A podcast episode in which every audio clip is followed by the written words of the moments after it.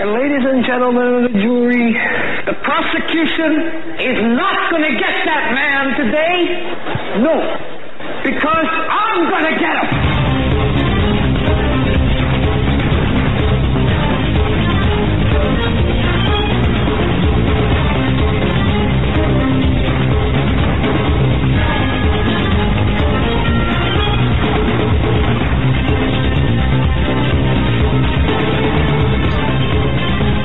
Welcome to this episode of the Hagmann and Hagmann Report. We're coming to you from live from our television radio studios here in beautiful Northwest Pennsylvania. We broadcast weeknights. It's Monday through Friday, 7 to 10 p.m. Eastern Time, right here on the Global Star Radio Network. Thank you, Global Star. We also simulcast as well on Blog Talk Radio, BTR, and, and of course YouTube Live. Thanks for tuning in. We really appreciate all of your, uh, all of you coming in and uh, allowing us to be with you during this uh, period of time. You could be doing a lot of other things. You'd be watching reruns of Golden Girls. I mean, I suppose, right? Or whatever might be on. But uh, you choose to you choose this. Thanks, appreciate that, folks. We've got two different websites. I'm going to just keep reminding everyone this because it, it, this is so important. Uh, Hagmann and Hagmann is where you uh, can watch the show. HagmannandHagmann.com. Watch the show and uh, pick a venue, whatever you want to do. And then HagmannReport.com is where the that's where the articles are. That's where this show stuff is. Uh, really, that that that's where you need to go. And speaking of that, have you gone there recently? No. Why not? Go to Hagmann at Hagmann.com, folks. Seriously. Um, we've got some wonderful, absolutely wonderful, great informational articles. Of course, John, thank you, John, for uh, for your input in uh, uh, your your writing. It's it's fantastic. We also have some great articles as well from guest contributors. And, and you know, we've got the greatest guest contributors. We really do. Um, Sergeant Tim, God bless you, my friend. You're you're you're you write very well, and um, Alex Thomas, thank you. And others. But, but definitely go there, uh, HagmannReport.com and check out Stephen Menking. Oh, man. And he's been on our show, but what a great, what a talented writer he is. Um,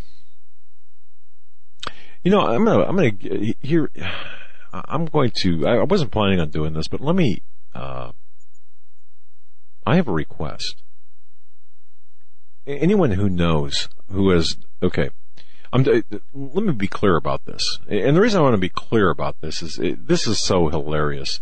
Uh, I don't know how many folks remember.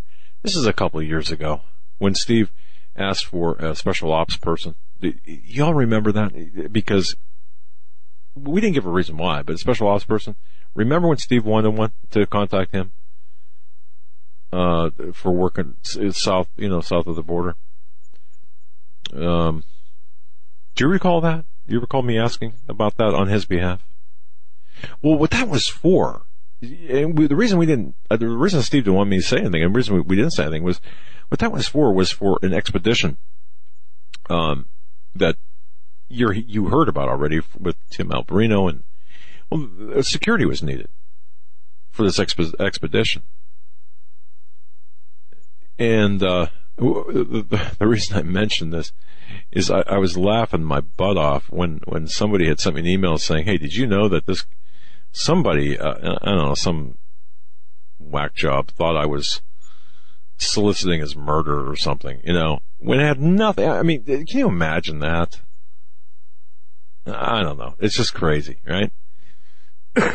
so ever since, ever since then, and I had a good laugh over that. When I got this, I got, I got an email saying, "Hey, did you know that this person thinks you're, you're soliciting to whack?" I, I mean, really? I would actually do that on the radio?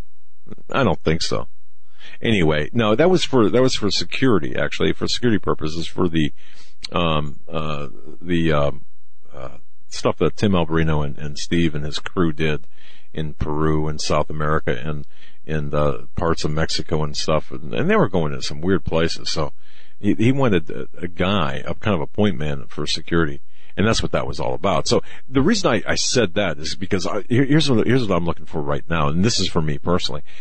Um, I'm looking for someone who's familiar with doing commerce on the dark web. All right. Now, now, now, hold on a minute. I'm doing a research project, okay? No, I'm not out buying, uh, whatever this is for sale out there. All right. I need, I just, I need technical advice. What I'm looking for is, um, I'm looking for information. So if, if specifically, here's what I'm looking for. If somebody is, is experienced in doing commerce or, for example, I know that uh, Bitcoin is the, is the medium of exchange on the dark web. I'm interested in knowing about the process. And because I'm, I'm researching a few things that's related actually to the email, uh, and I'll be flat out honest with you. Uh, I'm, I'm, I'm, researching a lot of the stuff that, uh, Brittany Pettibone had talked about and Tara and such, but I'm doing this and, and I'm looking at, um, certain things about these emails and I'm, I'm investing, I'm kind of, I'm doing some research. So I need to, I need, I, I, I, look, I've been on the, I've been on the dark web. I understand what it is, but I, want to understand a little bit more about how the commerce works on the dark dark web. So if any of you are out there and have done commerce, and I don't care what kind of com- well, I do care. I mean, you know what I mean, right? Um, but I, am looking for someone to give me some information about uh, certain things about about the Bitcoin aspect not just, I'm not talking about uh, kind of a one-on-one thing. No, I'm talking about some specific deep questions about that, and also about um, IP tracing, IP masking, using such things as a Tor browser, uh, in which operating system, whether it's a Linux system or so it's very specific knowledge, and, and this is for a an investigative research project that, that I'll, I'll make known at a later time. And if anyone's interested or wondering what that's related to, that's related to um, the emails that one would easily equate to Pizzagate. All right, so there's no mystery there. No one thinking I'm out there trying to, you know, hire a hitman or buy a weapon or a, buy a grenade launcher or something like that or whatever. Okay, just in case, because you know it's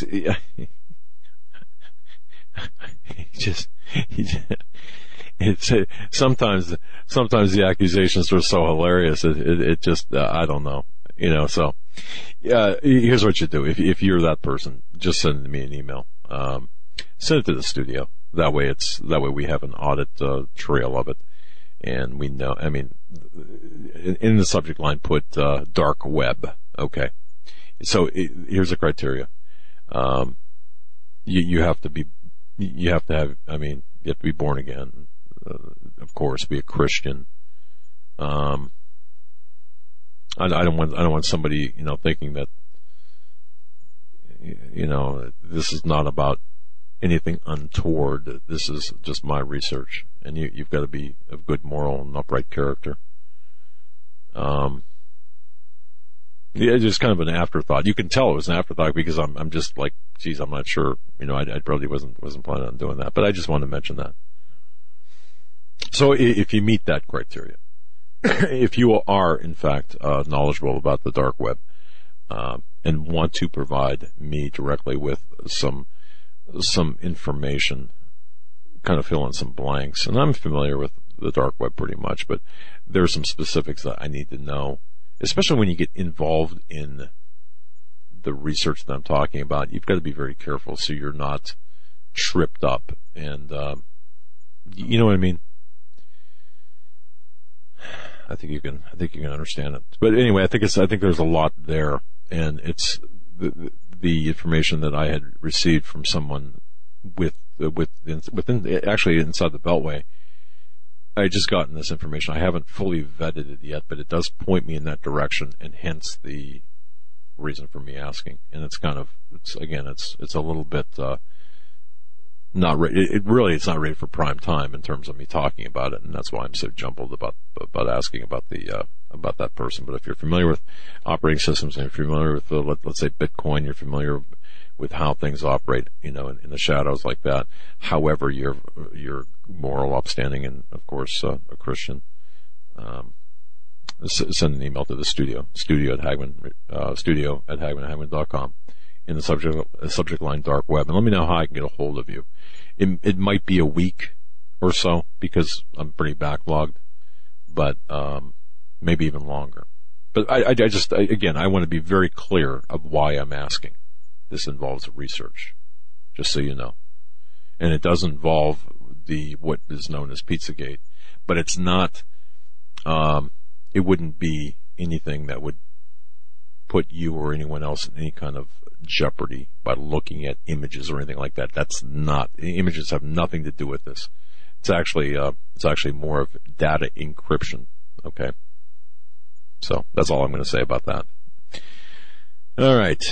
So y'all found out there, you folks, uh, y'all, right? There you go. When I turn turn southern?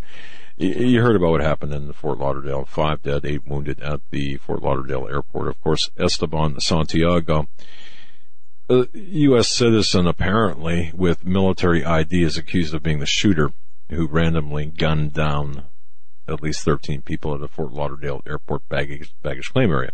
Now, turn on any channel, of course, this is what you see. I, I don't know how, how, how, much people know about this. Um, back, I believe it was last uh, two months, three months ago, last November.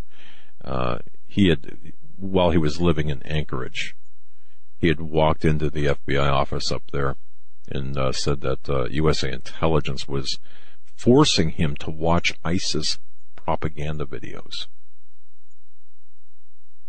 I'm not sure how many people know that.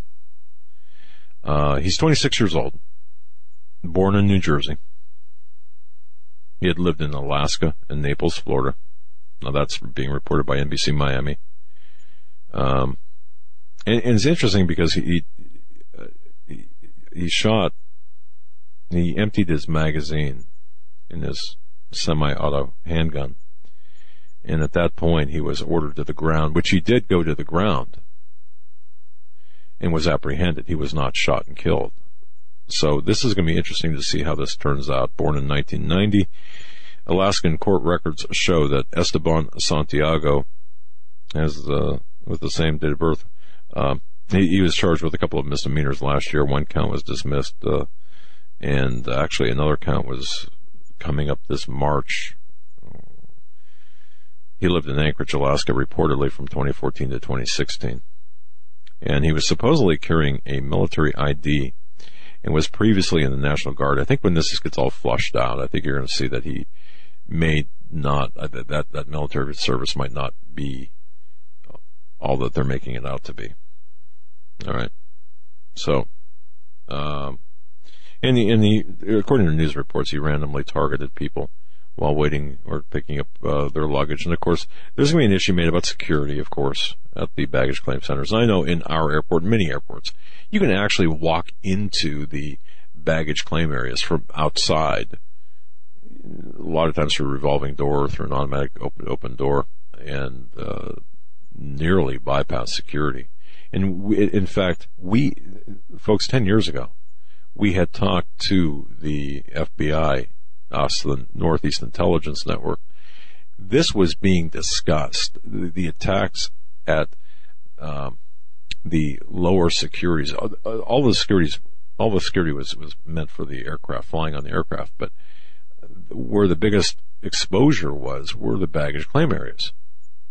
And the enemy knew this, and they were talking about this that the Muslim terrorists were talking about this, and, and that's and, and, we had reported this because there was a lot of discussion on the Arabic language web web forums that uh, uh, about this being a vulnerable area. Tonight, folks, we're going to have Jon Rappoport on. Oh, how many are waiting for him? And of course, uh, Josh Kaplan on as well. So you're in for a great program this evening. But getting more into uh, into this, again, the shooter Fort Lauderdale Airport, five dead, eight wounded, total of 13 victims. The shooter, Esteban, uh, I'm sorry, uh, the, the shooter being named as Esteban Santiago, uh, born in Puerto Rico, living in having lived in uh, both Alaska, or I'm sorry, born in, uh, I believe, New Jersey. Oh, well, here, here's two different reports now. Here, here's one from uh, here's one, here's one from AP, and here's one from NBC, with two different uh, places of birth. So one says New Jersey, and the other says Puerto Rico. Interesting. All right. Well, and you see, this is why we don't like to grab on to jump onto news that's breaking because we will collect the information, obviously, and uh, vet the information through our system as well. But this does look a lot like uh, an ISIS-inspired, shall I say, whether it's tangential to the incident or just uh, whatever. It does look like there's an ISIS component or an Islamic component to this. And again, I'm not saying that that's the motive. I'm just saying it looks like there's some some influence there, and, and that goes as well to his reported visit uh, in November to the Anchorage FBI office when he was reportedly incoherent, saying that U.S. intel agencies were actually funneling uh, stuff into his head, making him watch or uh, being subjugated to ISIS propaganda videos. So there we have it. But you, you, you watch how this is going to play out. It's, it's the same old story, folks. Uh, it's the, and as Greg Jackson would say, you know, an inch deep and a mile wide. That coverage is going to be just that way where it's, it's the guns, it's the security, it's this, it's that, it's the military. Uh, I would go deeper than that, especially with that, with that, if that report is true where he did walk in, uh, to, to an FBI office saying, hey man, the U.S. intelligence agencies, they're attempting to brainwash me and put thoughts in my head and stuff like that. It's either a mental health issue or, yeah, you know, uh, is there programming going on? Uh, you know, look, I, uh, maybe 10 years ago, I would have said, oh, come on, you're, you know, I would have called myself an idiot. But think about this, you know, with, with all the stuff that we know today, you just can't dismiss it that quickly. And I'm not trying to be you know, trying to, it's not hype, but it's just, let's look at all the facts and let's look at everything here. I want to thank uh, Eric for uh, Eric the Tech for putting up my uh, three minute video from yesterday. It's it's on our YouTube uh, channel. You can please subscribe to our YouTube channel. I ask everyone who who is listening to this, just take a moment and subscribe to our YouTube channel, please. Would you please do that for me? I consider it a personal favor. It does elevate us. It, it provides us with a level of insulation. Um, and, and, we, you know, you've heard about censorship and all that. Uh, but I want to thank him for doing that. And I also want to kind of tease him a little bit. Uh, we're, we're going to have, a, uh, we're going to have a spelling tutorial. right. We're going to be working on our letters this weekend. Um, uh, yeah, obviously there's a there's a, a, a misspelling on the uh, on the on one of the graphics. Yeah, Eric said, "Oops," uh, but we'll we'll be working on our, our letters and numbers together, uh, Eric and I. But but that's not why I mentioned that. The reason I meant why I mentioned that is because there, and, and you, you you can go to.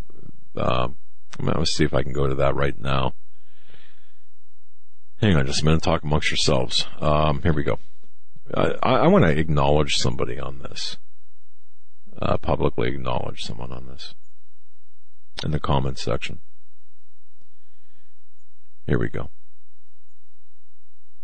There it is, right here. Okay. Oh, that's pretty cool.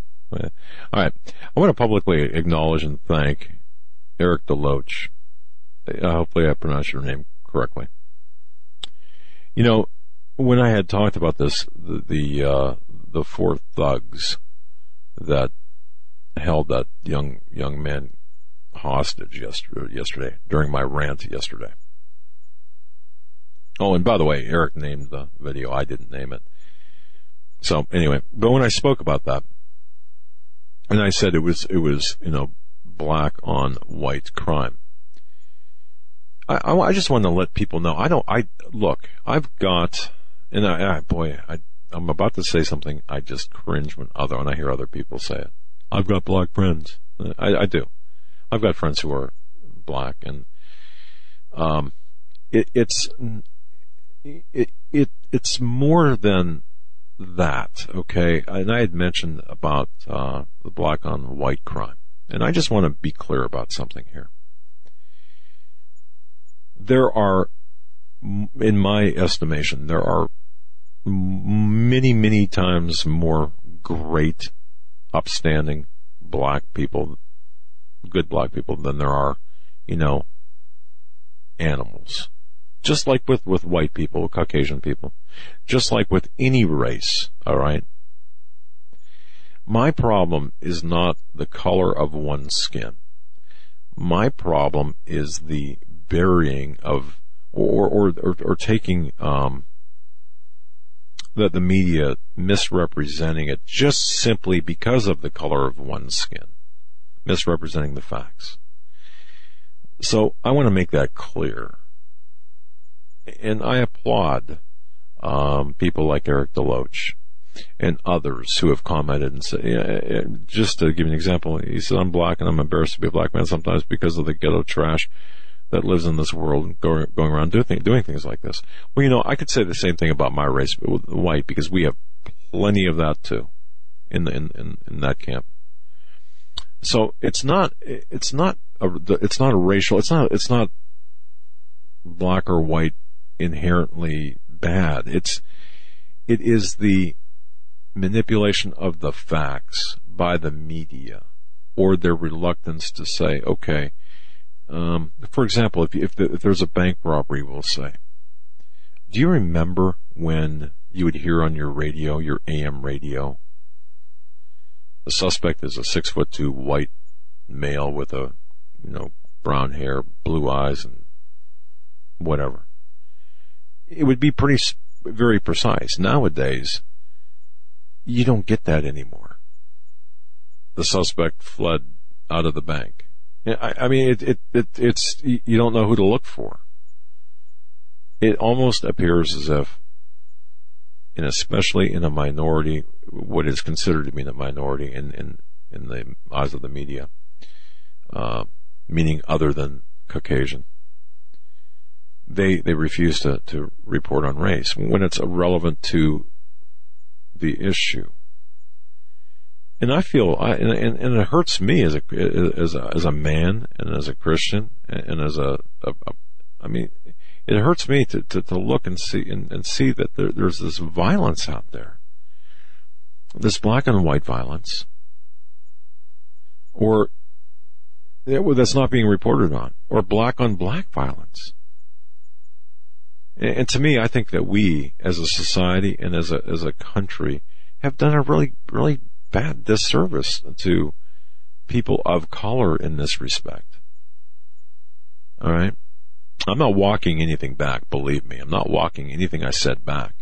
All I'm doing is clarifying the, the fact that this is, this is more than just race. This is about how these progressives are taking the information, taking things, and just completely mangling the information under the pretext of uh, politi- political correctness. It's not right. And even, you know, I've noticed this even on Fox News. It doesn't matter. It doesn't matter if it's a syndicated national radio show or a television show. It's this unwritten law where you can't get into it, or you, the the, uh, people, the uh, speakers, the, the the the talent, so to speak, they don't talk about this.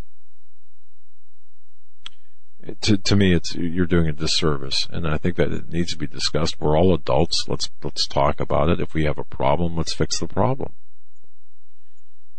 All right. Whatever the problem might be, let's fix it. Let's not make it worse by burying it, or let's not make it worse by not addressing it directly, or let's not make it worse by um, making it worse, doing things.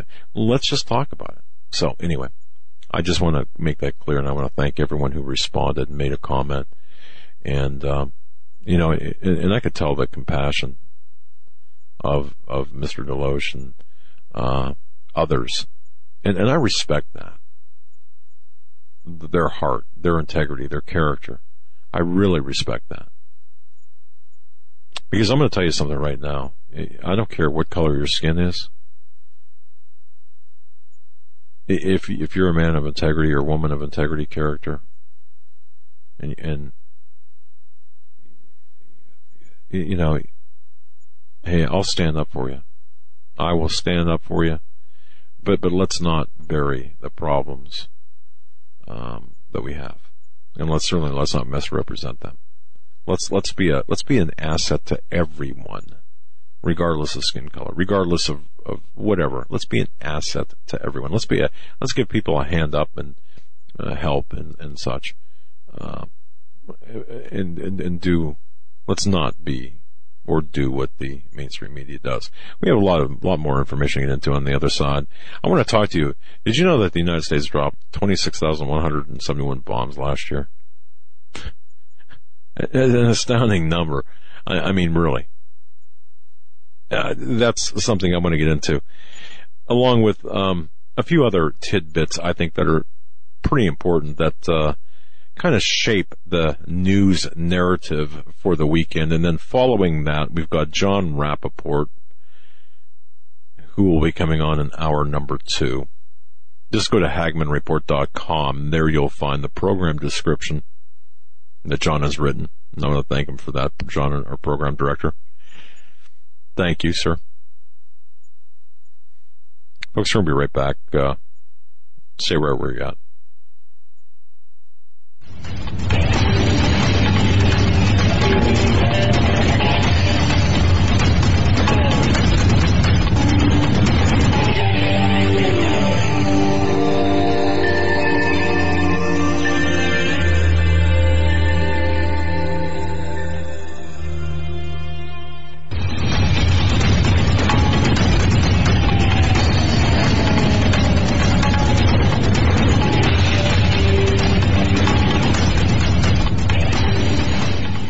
Welcome back, folks, to this hour of the Hagmann and Hagmann Report. You, you know, I, have got to tell you a story. Um, we, by the way, Monday probably we're not going to have video, but Tuesday I'm kind of sure we will, or Wednesday. The reason being is we uh, uh, we do have we had to get different equipment, upgrade again, but it's it's good solid equipment, and uh, it, it's a little bit more complicated than one would think. And what we had was one of the devices that were affected uh, when everything went haywire was a device that had nearly, I don't know, a half a terabyte of programming information on it that it's being transferred as we speak. So it's going to take some time to transfer the, the uh, that data. Now that's not never going to happen to us again because we have redundancy upon redundancy. Um, but anyway, so uh, maybe Tuesday, Monday or Tuesday. We're going to try for Monday, but if not Tuesday, I, I would, I would go more toward Tuesday. Um, and I don't know, you know, it's, it's going to depend too. I know people have been asking about Joe. Where's he at? Well, he's been, he's been taking some time off. He's been in the, in and out of the office. I mean, he's around, but he has not been on air. Um, he's taking care of some family business, which is good. Um, five years, you know, he's been doing this. Uh, he didn't even take a honeymoon, by the way, just so people know that. Know, a lot of people don't know, and a lot of people say, "Oh, well, no, he's around." Um, so no worries about that. Talked to him today. Uh, he's doing well. I mean, I talk to him every day, but I talked to him today and said, you know, whenever, uh, uh, so you know, maybe next week we'll we'll drop in. Um, but yeah, you know, before the break, I mentioned that the United States dropped 26,171 bombs last year, which is about 3,000 more than we did in 2015. I, I, found that number kind of interesting. According to an analysis by the Defense Department data from the Council on Foreign Relations, of course, you know this CFR, right? The majority of the bombs are dropped in Iraq and Syria. The U.S. leads this international coalition fighting ISIS, supposedly, right? Fighting ISIS, but eh, anyway, air operations were most of these bombs were air operations, of course. Uh, nearly the same amount of bombs were dropped in Syria in Iraq last year. So you're looking at 12,000 bombs in Syria and another 12,000 in Iraq, which is just an incredible number to me. Obama, uh, has really drawn back American military presence abroad. He's resisted committing ground troops, which that's their language. Um, I'm not so sure that that's a correct assessment. And when I look at, at, at, what a lot of these think tanks and such are putting out to the to the media and the media is reporting on, I'm looking and thinking, wait a minute, you know, we were all in to go after Syria, uh, to to uh, upset, to to destabilize Syria, and we've we've really done that to stabilize Syria. And if you go back to my writings back in 2013, 2012, 2011 you can read where I said, look, the um, whatever's happening in, in, northern Africa, that includes Libya, is all about Syria. So I, uh, it's all about Syria in this case. And then when Putin pushed back on on Syria, of course, a new front was opened in the Ukraine, and you have to watch the Western forces. So this is this is kind of a covert tit for tat operation here. Um, especially with the CIA and many of the uh, Western intelligence agencies. And when I say the CIA, I'm not talking about case officers and agents that are working dutifully. I'm talking about the, the criminal cabal that's a, uh, that's working at the behest of like the Black Ops, being funded by the Electronics uh, uh, Stabilization Fund which is unaccountable to anyone or anything. And the Black Ops money and budget, and directed by the criminal cabal or the cabal of criminal globalists here in the West, including in the United States, but that encompasses other countries as well, uh, the UK, France, and you know other foreign entities, playing this round of of uh, you know do, doing this. Okay, so I mean. Uh, and, and I think what we're seeing as well, when we look at this, uh, I, I, caught some of Fox News today, and um, in addition to the shooting in, in Fort Lauderdale, and we'll have more on this probably tomorrow. It was one person, all right, just so you know, we're we're not not reporting on this, and and yes, and th- thank you, Elaine, for letting me know this. Um, yeah, there were indications, of course, that he was being investigated for child pornography on his computer. However, there was not enough uh, data on his computer for him to be charged. Uh, there's just a lot of stuff wrong with this, and I find it very interesting. I just, I just do. So rather than shoot from the hip, so to speak, um, we are going to be digging into this and uh, so, so we can talk authoritatively about our findings with respect to this individual.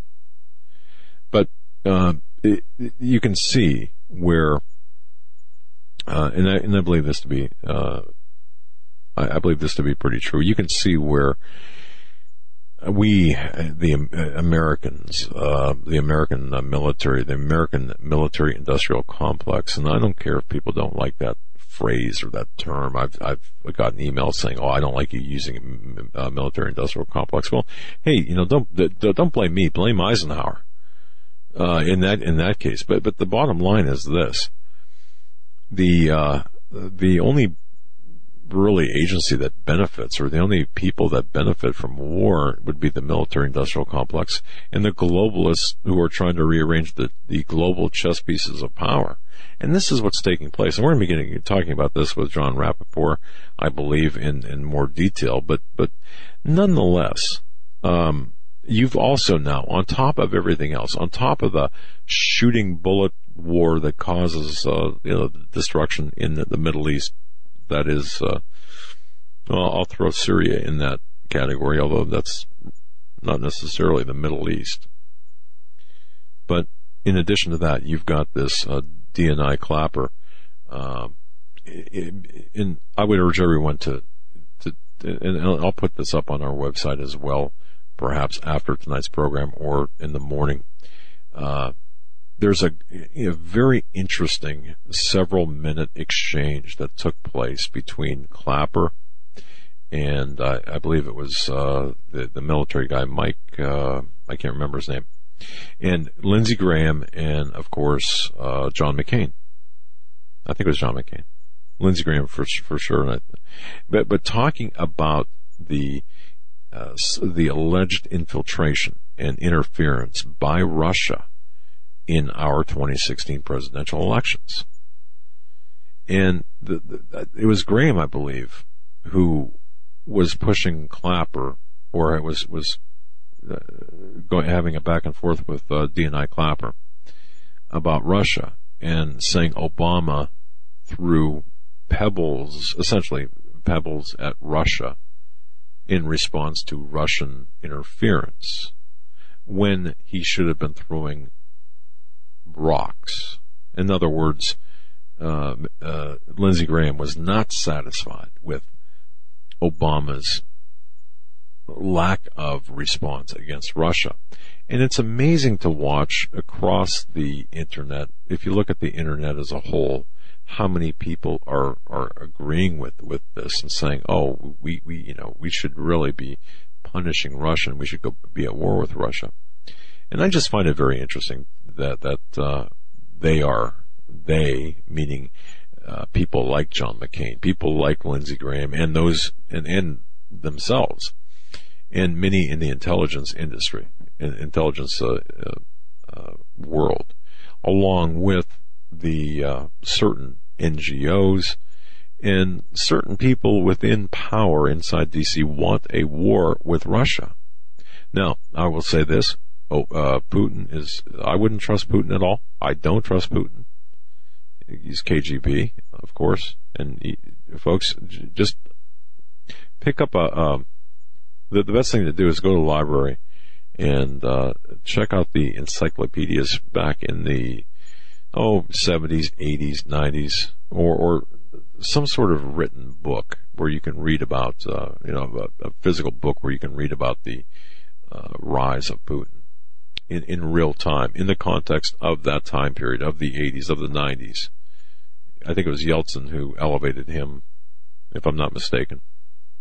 Uh, but having said that, uh, so I don't trust Putin, but I also don't believe that the Russian, I don't believe that the uh, 2016 elections were, were, uh, I don't believe he interfered, Putin or Russia interfered on the outcome of the elections.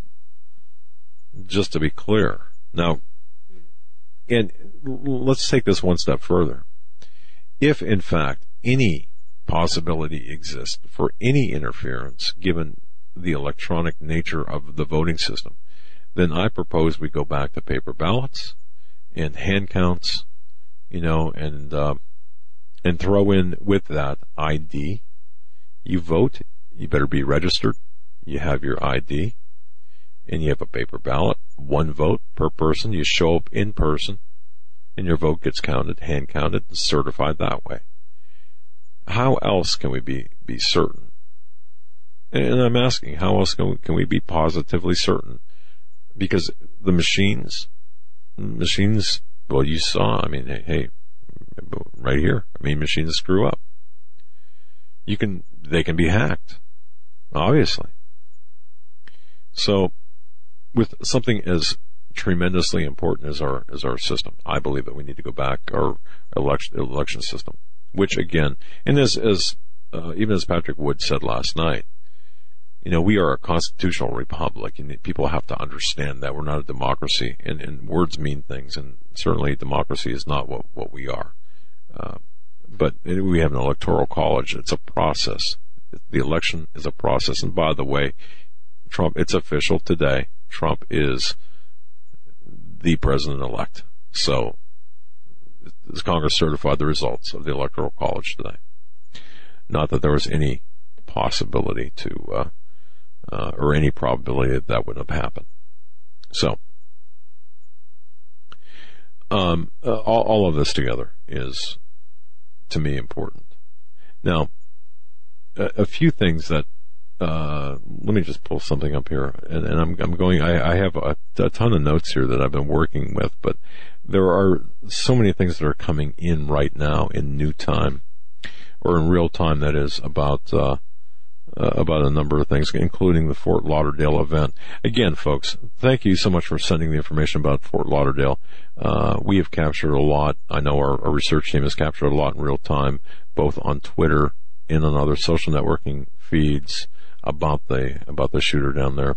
We're going to be putting some things together on that and, and reporting on that tomorrow when we have a better vetting, when everything's vetted and we, we have this available. All right. Um, I, I did want to touch on this as well. Did you know that the the record number, for as much as Obama has said, "Oh my goodness, everything is great, uh, economic wise," 95 million, 102,000 Americans are not in the labor force. 18 percent. That number grew by 18 percent since 2009 when Obama took office. So just think about that. The the final jobs report, his legacy and this is a hacks. I know this is going to hack off a lot of people. Um, his legacy is, is going to be one of failure as it comes to jobs. Uh, the number of Americans not in the labor force has increased by 14.5 million people since January of 2009. That's a whole lot of people.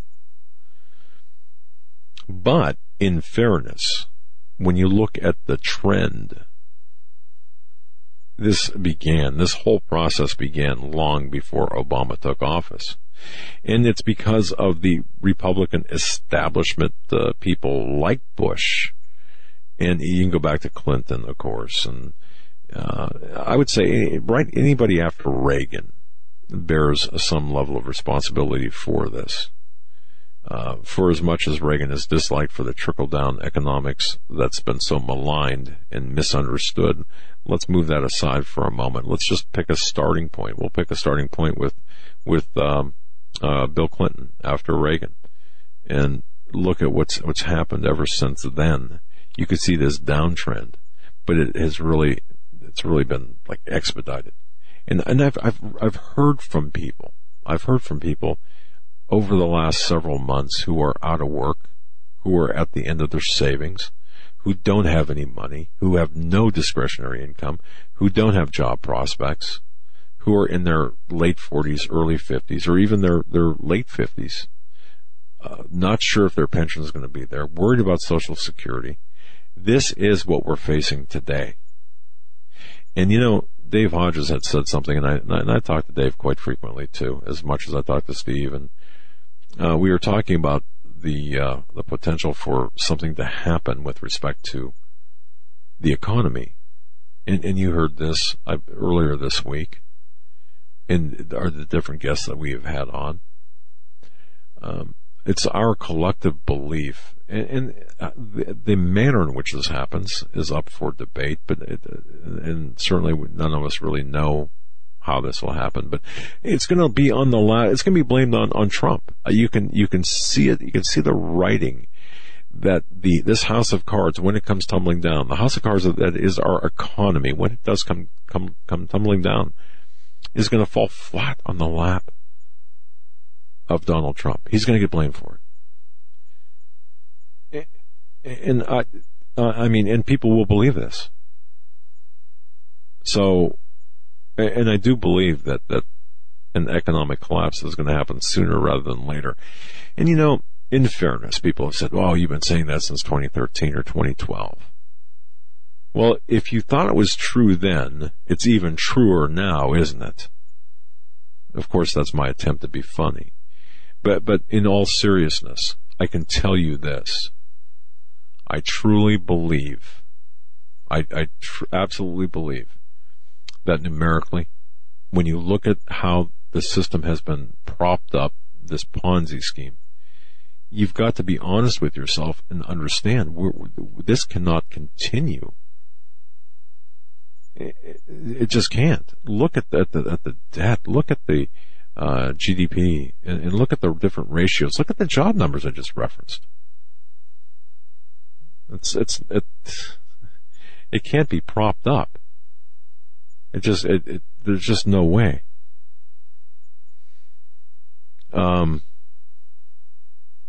so I, I really, I, I think, I think that's going to be a big story in 2017. So in 2017, And by the way, folks, you can go to HagmannReport.com and read all the articles on there too. John is soliciting your thoughts as to what is going to be happening in 2017. He's going to be putting, them all together. Uh, I do believe the economy is going to be one big thing. I do, believe, I also believe that censorship is going to be another big thing. It's interesting because I have heard and read and experienced personally some things where, for example, the independent media is going to bear the brunt of the blame for um, fake news. All right. And that fake news is going to be determined to be detrimental to the security of the United States. So they're going to have to censor us or sanction us or both. And I can see this playing out. So I think this, this is another big story of 2017. And it, it, it was refined, um, subsequent to the, the Pizzagate, what is known as Pizzagate, it was refined subsequent to that. And it has really taken off. So watch for that to happen. Watch for, watch for the censorship. And by that I mean the shuttering of certain independent media.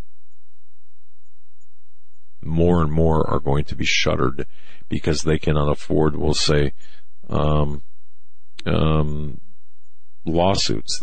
They can't afford um, to compete, or they can.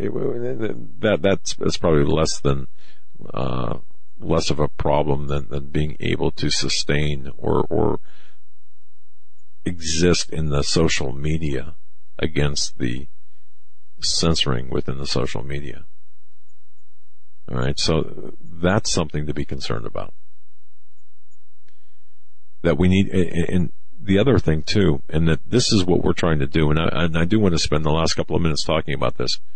I want to let, let everyone know the Hagmann report, the team, I'm talking about JD from, you know, the, the southern section of the United States. He's, he's a wonderful citizen journalist, among other things. Okay. He's, he is actually, uh, he's going to be reporting from his mini studio down there, fixing him up with a studio kind of setting down there. So he'll be reporting. John from the West Coast will be reporting, and others in between. But here's the thing. As the censorship grows, we are going to, we are going to, and, and we're, we're doing this now, we are, uh, combining forces with other others within the independent media to make sure that, that we are a force to be reckoned with, that we're more formidable together than we are separately. That's number one. Number two, we are preparing to go old school should it be necessary. And, and I don't want to get too far into the explanation of this, but we have to, we, we, we have to have a good handle on the basics. In other words, um, think of think of it this way: if if um, well, go back to the Revolutionary War. How was how were communications how was communications done back then? Have you studied that? Are you aware of that? The war for independence. We want to duplicate that in some respects. Because the word, the truth must get out. Um, so that's a full-time job by itself.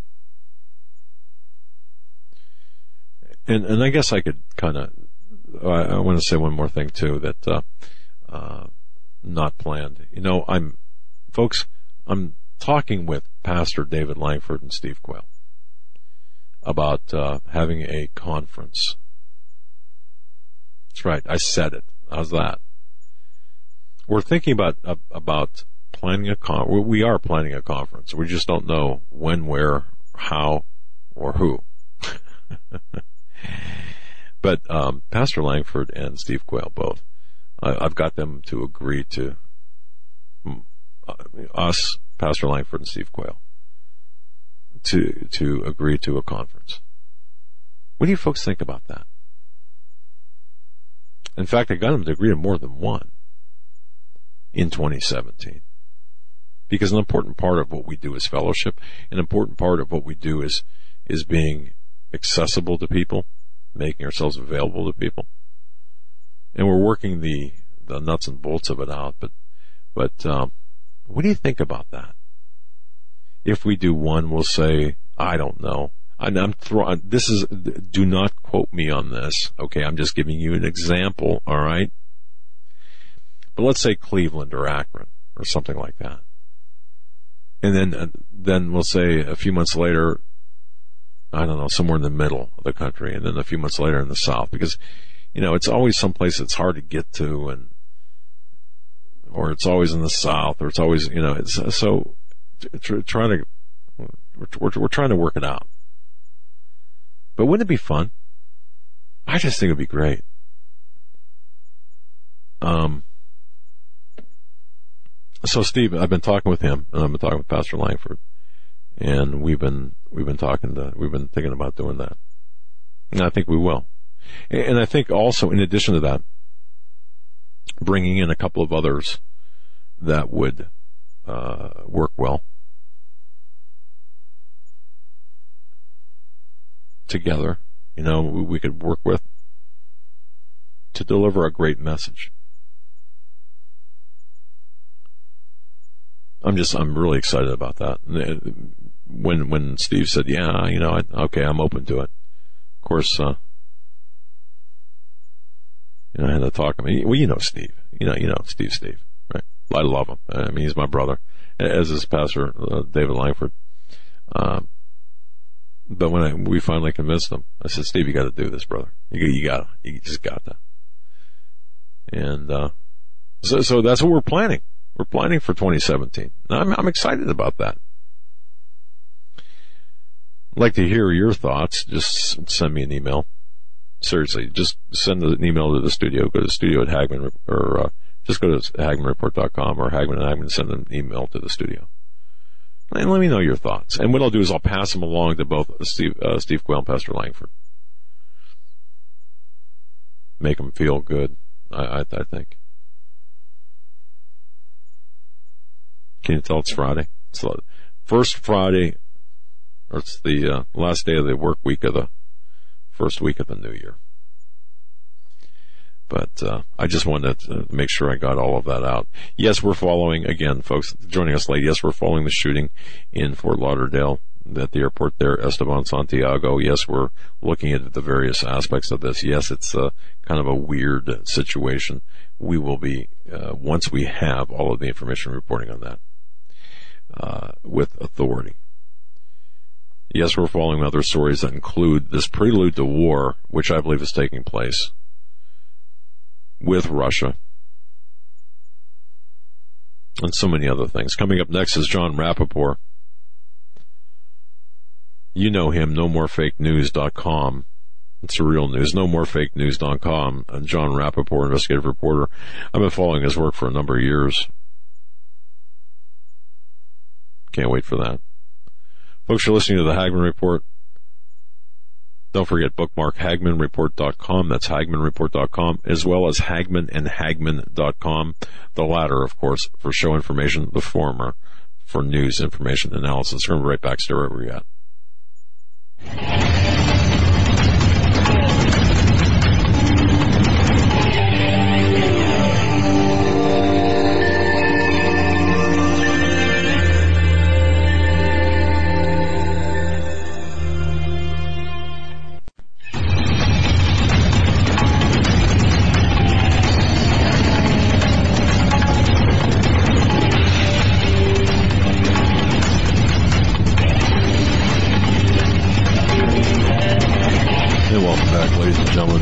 Hagmann and Hagmann Report. I want to thank each and every one of you for joining us. Thank you for so much for your belief and trust in us. You know, the, the independent media to me is the most important uh, we really need the independent media and we need to be above reproach and we need to be right on the money. We need to be, um, Uh, we need to be good. We really do. And one of the individuals I have got a lot of respect for is someone who's been around a lot. And he has a website, obviously, no more fake news.com. Uh, he's the author of a number, shall I say books? I mean, uh, he's an investigative reporter, Jon Rappoport. He's worked as a freelance investigative reporter for the last three decades. Um, he is a man, again, I've followed his work. I've been a fan of his work. Go to nomorefakenews.com. Uh, he, he's, he's, he's appeared everywhere. If you don't know who he is, then you've been living under a rock for the last, I don't know, for the last decade and a half or more than that. He, he's got a good presence on, across social networking. And again, nomorefakenews.com. It's the real news. And uh, I've just been waiting all week uh, really, this is the, like the highlight of my week to to actually get to, to speak with Jon Rappoport. So with that, John, Mr. Rappoport, welcome to the Hagmann and Hagmann Report. Thank you very much. Good to be here. Well, I'll tell you what, you've got my uh, you've got my admiration for the decades of work that you've done in combating um, the fake news before, long before it was ever fake news or labeled as such. And you're an intrepid investigative reporter, and I thank you for that. And I really appreciate, uh, again, all you've done and all your hard work in exposing the, the misdeeds of people. Um, having said that, uh, your website, No More Fake News, um, you've got uh, some, uh, I believe, some books. Uh, if you want to just offer the individuals who are part of our audience or who are our audience that maybe don't know 100% about you, if you want to just give a little bit of an introduction of yourself, I'd really appreciate it. Sure. Well, I started off as a reporter in 1982 in Los Angeles, mostly writing for a weekly newspaper, LA Weekly, and things just expanded out from there through many different outlets. And uh, medical stories, medical research, fraud, that was where I really cut my teeth, I guess you could say. But long around uh, 1987, 1988, I began to feel that no press outlets really wanted to do a deep exploration of fake news as it was happening in major media, nor were they very interested in the question of who's really running the government, who's running the planet, big questions like that. So I began to kind of uh, move away from all of this. And so when I became aware of the internet around 2000 and its power, I decided to start my website, which I did in 2001. And since then, I've really been away from the mainstream or even what was then alternative media, mm-hmm. and just writing and publishing and investigating on my own. And uh, that's what I've been doing all these years. And, and you, you've you've gotten you have written some uh, tremendous uh, tremendous books uh, and, and, articles, of course. Uh, in fact, folks, go to HagmannReport.com. There uh, is a report by Mr. Rappoport, Links back to his website, but the title of, of it is 10 Basic Forms of Fake News Used by Major Media. And, and of course, go to his bio page and his book page on Amazon. Uh, he's written some books from Oklahoma City bombing to the ownership of all life, the secret uh, behind secret societies, just to name a couple. So, uh, prolific author as well. And and, th- and thanks for offering that little background there. Uh, I think it I think it puts puts puts things in perspective and you've been around a long time, so you've seen a lot. Um, what's on your heart? I know that we we have we have we're going to talk about globalism versus populism. Where do you want to start, Mr. Rappoport? You're you're I kind of defer to you as the expert because you've been around and you're the consummate professional. So I'm going to kind of let you direct this this uh, our conversation here a little bit. Uh, because I think that would do our listeners and viewers a much better service. So where do you want to start? Sure. Okay. Well, I would say that in my experience in talking to many reporters and editors over the years, one of the biggest forms of fake news uh, that's around is what intelligence agencies call a limited hangout. That is when a scandal is threatening to erupt, usually involves crimes of some kind being committed by people that everybody knows about, politicians, maybe medical bureaucrats, people who are in the public light in some way or another. And so major media can't really ignore it completely or black it out or censor it or shut it down. So they do what's called a limited hangout, which means they write a piece or they broadcast a piece that sort of confesses to a mistake, an error, a partial acknowledgement of the truth is what a limited hangout really is. Mm-hmm. It buries the deeper crimes. It doesn't expose those. And the strategy is, well, if we give this a kind of a brush off, and we can even kind of trumpet it and say, you know, mistakes were made, a pharmaceutical company released a drug that injured many people, and so on and so forth.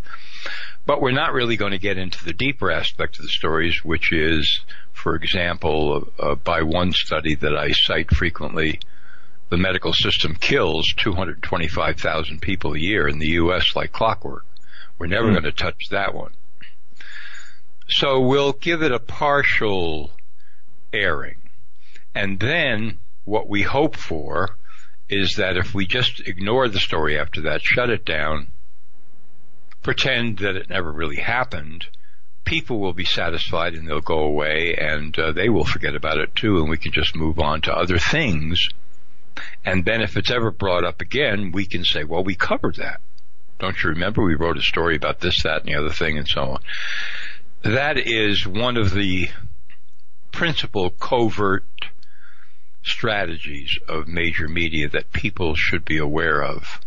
And you have to gotta get a feel for it. You have to read a lot of stories and look at it through that lens and you begin to see, wow, yeah, this is what they're doing. They're giving us a piece of a story. They're giving us a little bit.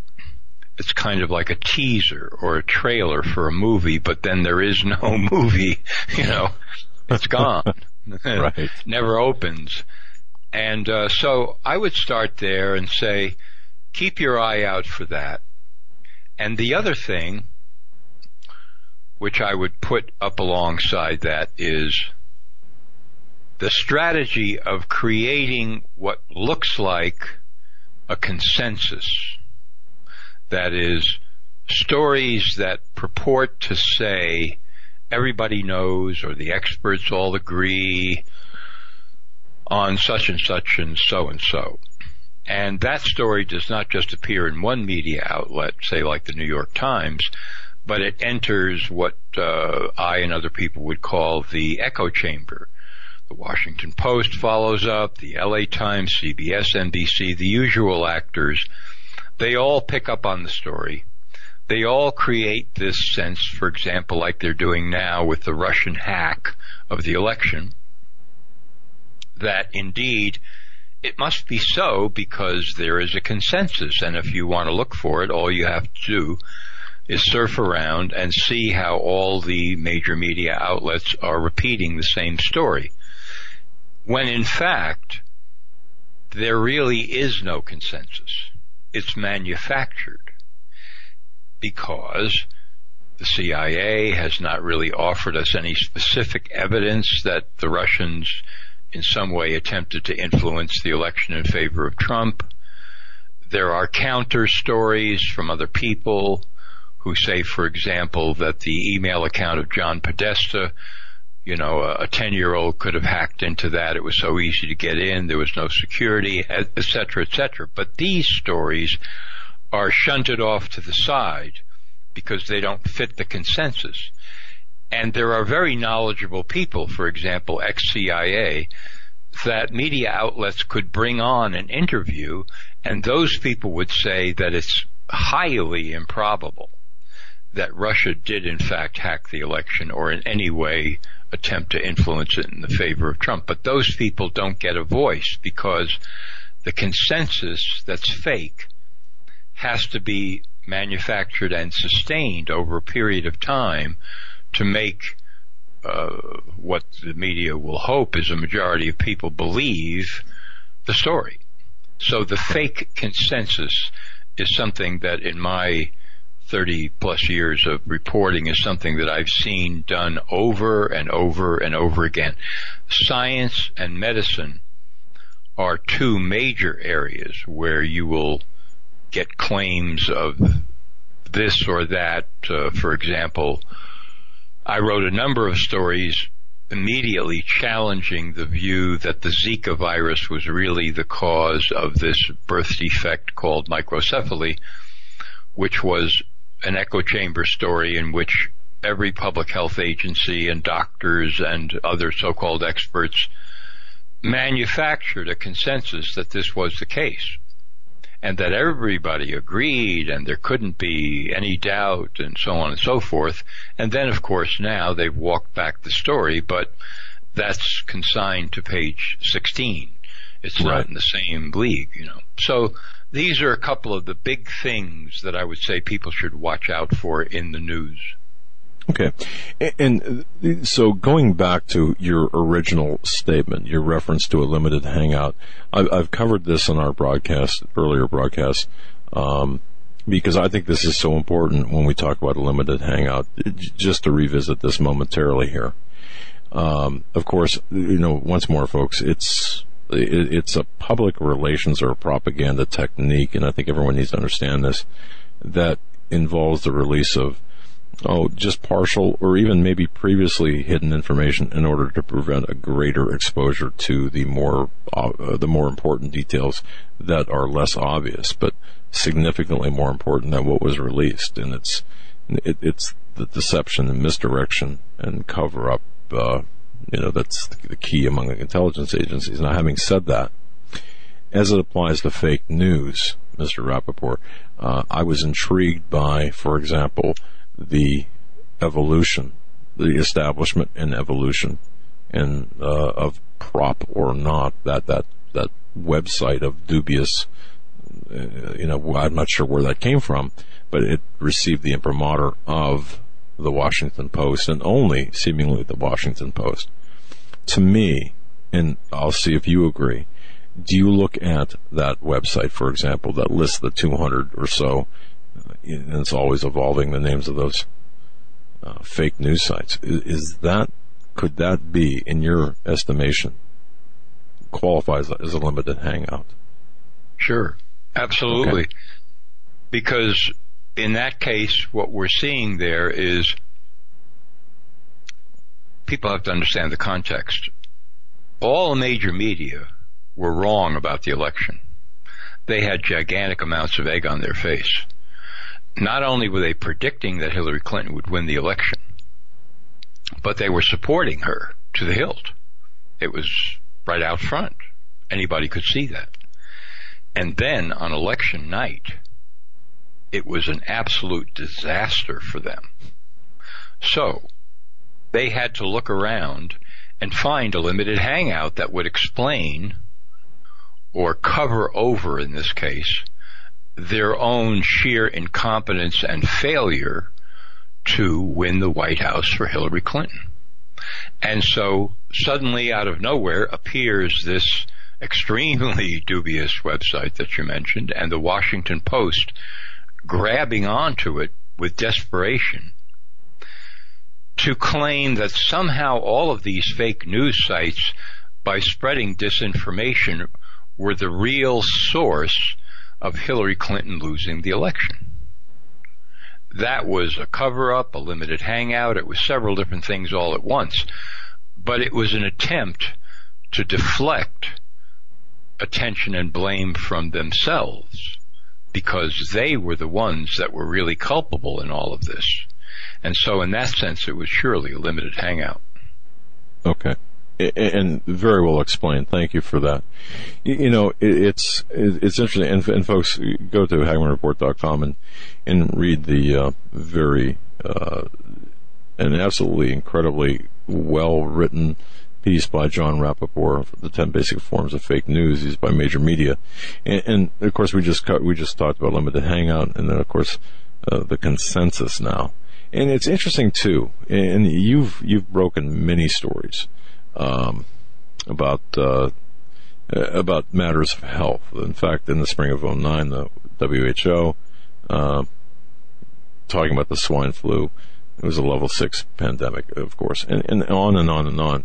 Um, but it's amazing too that the that technique, that consensus technique, uh, it can also apply too if we kind of take a swing back to the Russian Russian hacking uh, allegations. Uh, Mr. Rappoport, I, I, watched, and I, I got to ask your your opinion on this. I watched a uh, the the hearings with um, the DNI Clapper, his military aide, um, Mike. Uh, I can't remember his last name, and Lindsey Graham and others, and bringing forth all of this information about the Rus- Russian hacking. We, we, sir, what is your take on this, and, and why are we seeing this, and what's the what's the end game here that they're trying to do? I mean, is it war or is it? I mean, I'm trying to I'm trying to understand this. Yeah, it's it's a puzzle for sure. I think that this is uh, yet another version of what we were just talking about. For one thing, we, the major media, have to find someone other than ourselves to blame for what happened in the election. We have to say that somehow the election was illegitimate and therefore we, the major media, were not wrong. We had it right and we would have been right except for the fact that this you know, evil force, you know, interceded and swung the election away from the actual winner, which would have been Hillary Clinton, and handed the election to Donald Trump. And so we will focus on Russia, the evil empire, and we will claim that they were responsible for doing all of this. And of course, you can see that it's the story is extremely vague and fuzzy and blurry right from the beginning because they started using this phrase, hack the election, hack the election. Another case of trying to build a consensus in this way by just using that phrase over and over again. And then you stop and you say, well, what does this really mean? I mean, are they saying that Russia actually manipulated the voting machines because that's what hack the election normally means. And then you investigate it. No, that's not really what they're saying. They're saying that Russia hacked the emails of Hillary Clinton, John Podesta, the Democratic National Committee, and then fed that information to WikiLeaks, who released it, and then that influenced the election in favor of Donald Trump. But even mm-hmm. that story is absurd and insane because it ignores the question of why would these leaked emails have swung the election away from Hillary Clinton? Because of the content in the emails that were leaked. but they don't want to talk about that. I mean, if these were harmless emails talking about uh, brunch on Sunday and picnics in the park, no one would have cared. But they were devastating in their impact, talking about uh, swinging the primaries away from Bernie Sanders and illegally moving them, uh, you know, to Hillary Clinton and so on and so forth. Many things in these emails, the Clinton Foundation, corruption there and so on and so forth. So to me, on one level, this was the major media again picking out an enemy and inventing the enemy and targeting the enemy, in this case Putin and Russia, in order, again, to divert attention away from their own horrendous failure uh, to win the election for Hillary Clinton or to even predict the outcome of the election. But further than that, I would say there is an attempt, and there has been an attempt underway to try to create greater friction between Russia and the United States that could lead to a military confrontation of some kind hmm. and create a disaster of magnitude which would then engage Trump as soon as he moves into the White House and make it impossible for him to try to initiate the reforms that he's planning because he has to untangle this entire situation. And also wow. to rally the troops, the Democratic liberal troops, to say, we now know that the election was completely illegitimate and so therefore we have yet another reason to sustain our attack against Trump for the next four years, whatever happens, because we know that our girl Hillary should really have won the election, et cetera, et etc. So all of those become motives here. Certainly no lack of motives, um, to be sure. In your experience, your vast experience, um, and you're well respected, of course, among your peers and, and among the, uh, uh, you're extremely well respected. In fact, folks, uh, uh Mr. Rappoport, he was a candidate for U.S. Congress, 29th uh, District of California. Uh, he was nominated for a Pulitzer Prize. He's worked as an investigative reporter, you know, for, for longer than many listeners have been alive. So you've seen a lot. Have you seen anything like what we're seeing play out now today in DC and, and just basically globally? I mean, it, has got to be it's, it's crazy. Never seen it before. Completely unique as far as I'm concerned in terms of the attack on an elected president before he even takes office, for one thing. And the attempt to overturn, overthrow the election.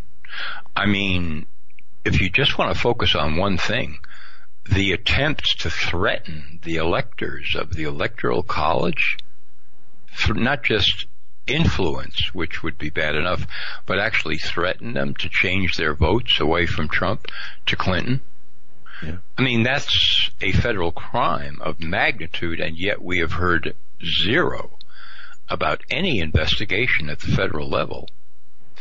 And that's just one thing out of many that are happening here. I think what's going on here at the root is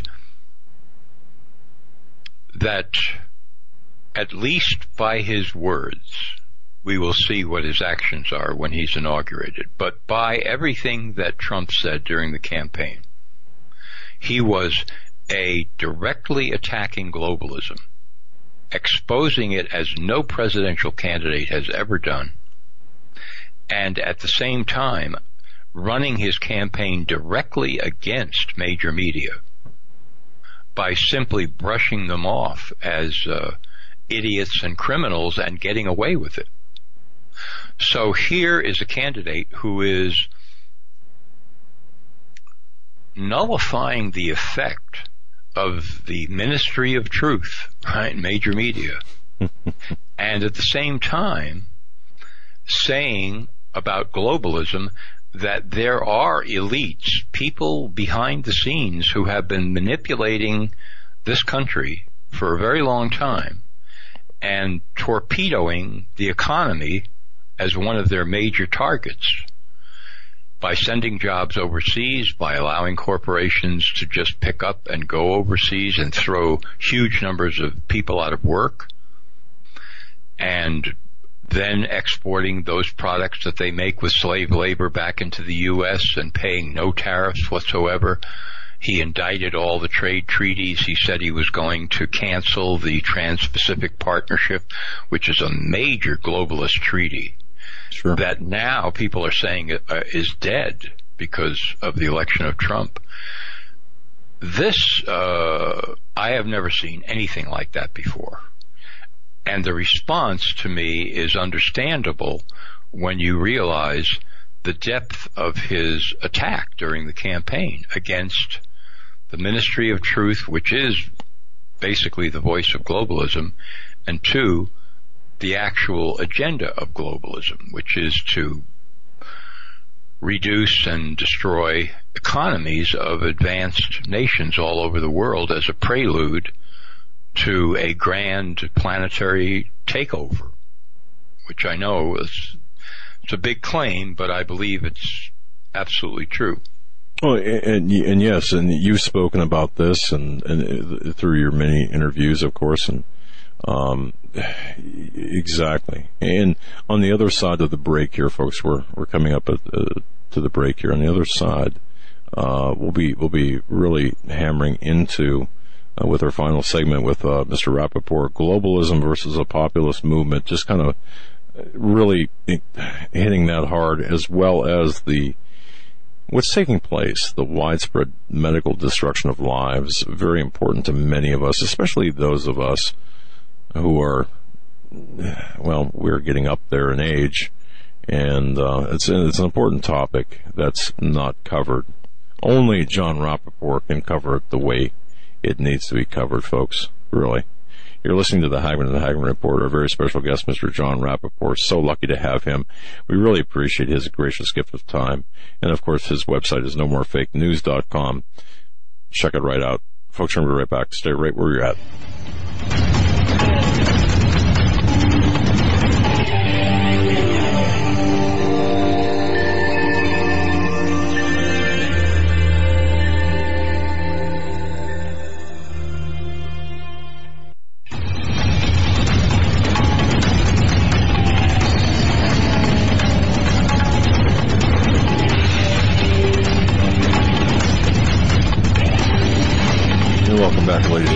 This edition of the Hagmann and Hagmann Report. A very special guest, Mr. Jon Rappoport. You know him. Everyone knows him. He's a, a, man that garners incredible respect. He's a man of integrity and character, in my view. He's the author of three explosive collections, The Matrix Revealed, Exit from the Matrix, and Power Outside the Matrix. And he, has been a, he's been nominated for a Pulitzer Prize. He's worked as an investigative reporter for 30 years. Eh, longer than that, writing articles on politics, medicine, and health for CBS Health Watch, LA Weekly, and I can go on and on and on. But you get the idea. He's uh, he is the cream of the crop, in my view, when it comes to reporting and uh, reporting the truth. That's most importantly. One thing I, I want to direct people's attention to is the Matrix Revealed. If you go to, and, and folks, just go to uh, HagmannReport.com. There, uh, pull up the uh, description for tonight. And you'll find a link to the Matrix Revealed. This is an amazing and an amazing product that will educate you beyond your your wildest expectations. It's 200 megabytes of information, over 1,100 pages of text. It's 10 and a half hours of audio. And, he, and, and Mr. Rappoport is included uh, two bonuses, extraordinary bonuses. And you can read about it. Just go ahead and follow the links until you get to the Matrix revealed. And, and what an incredible product it is if you want to know the truth. And we, we you know what? We need to know the truth. And one, one thing too I like about this, just real, real quick, is he gets into uh, he, he, provides in this package his complete 18 lesson course about logic and analysis and that is worth a lot. I mean, that's worth a lot, especially today when such logic and analysis is not being taught. And if you want to be, if you're aspiring to be a citizen journalist, this is it, man. I mean, so the Matrix revealed, and um, that's a, a, fantastic product. And I want to thank uh, Mr. Rappoport for for having that package put together. Uh, but let's get back to uh, Mr. Rappoport here. We've got about uh, we only have about uh, 26 minutes left or in in the segment, so I just want to turn it over to you. Uh, globalism versus uh, populist movement and the widespread uh, uh, medical destruction of lives. I'm just going to turn it to you, and you tell us where we should focus our attention on over the next uh, during this segment. Sure. Well, to me, what populism really means is that there is a large group of people, very large. It's a movement. And in this case, it's a movement about freedom. It's a movement that has to do with the way that the American Republic was founded, the documents, the Constitution, the idea of severely limited government and therefore the greatest possible amount of individual freedom that was the basis of all of those ideas, and it still is. And we can go back in time, in, and I'm just talking about recent time. A great many people focused around the campaign of Ross Perot. A great many people focused around the campaign of Ron Paul. And then a great many people focused around the campaign of Donald Trump. In every case, to me, the movement itself, which includes this program that we're talking on now, many independent media outlets all over the world, the movement is the most important thing. It's people who are waking up to the notion that our legacy and our civilization is being stolen right out from under us. And that the values on which that legacy is based, or are based, is and starts with individual freedom. Hmm. And that globalism is the main actor in trying to destroy that tradition, that legacy, that present, that future. And it's headed up by people who have been operating for a very long time in every institution of society with the aim of putting the planet under one global management system, sometimes called a new economic order, the new world order. And I and others have pointed out in the past that one of the major groups behind this is the Rockefeller uh, created Trilateral Commission, which was created in 1973. And if you think that that was a, an ancient organization, as author Patrick Wood has pointed out, there are 87 people who live in the United States who are members of this elite trilateral commission, and Barack Obama appointed 11 of them to key positions in his administration. Mm. Their idea, their whole force is no more sovereign nations, no more borders, no more nationalism, no more independence of the individual, but instead a completely engineered society from top to bottom, which pretends that there isn't enough to go around for everybody, especially in terms of energy, that people will eventually be assigned various energy quotas of consumption in order to limit their freedom and their mobility, that people and society and government will be handed over to technocrats who will create a machine, a global machine. And the populist movement has been waking up to various aspects of this by degrees for a long time. And with Trump's overt attack on globalism during his campaign, people are now realizing that they have been co-opted and taken over and that freedom hangs in the balance. And this, I believe, this movement, which is backed and is explained and described and analyzed by independent media outlets all over the world, is now coming to be the most powerful movement in the world. Brexit was an example of that.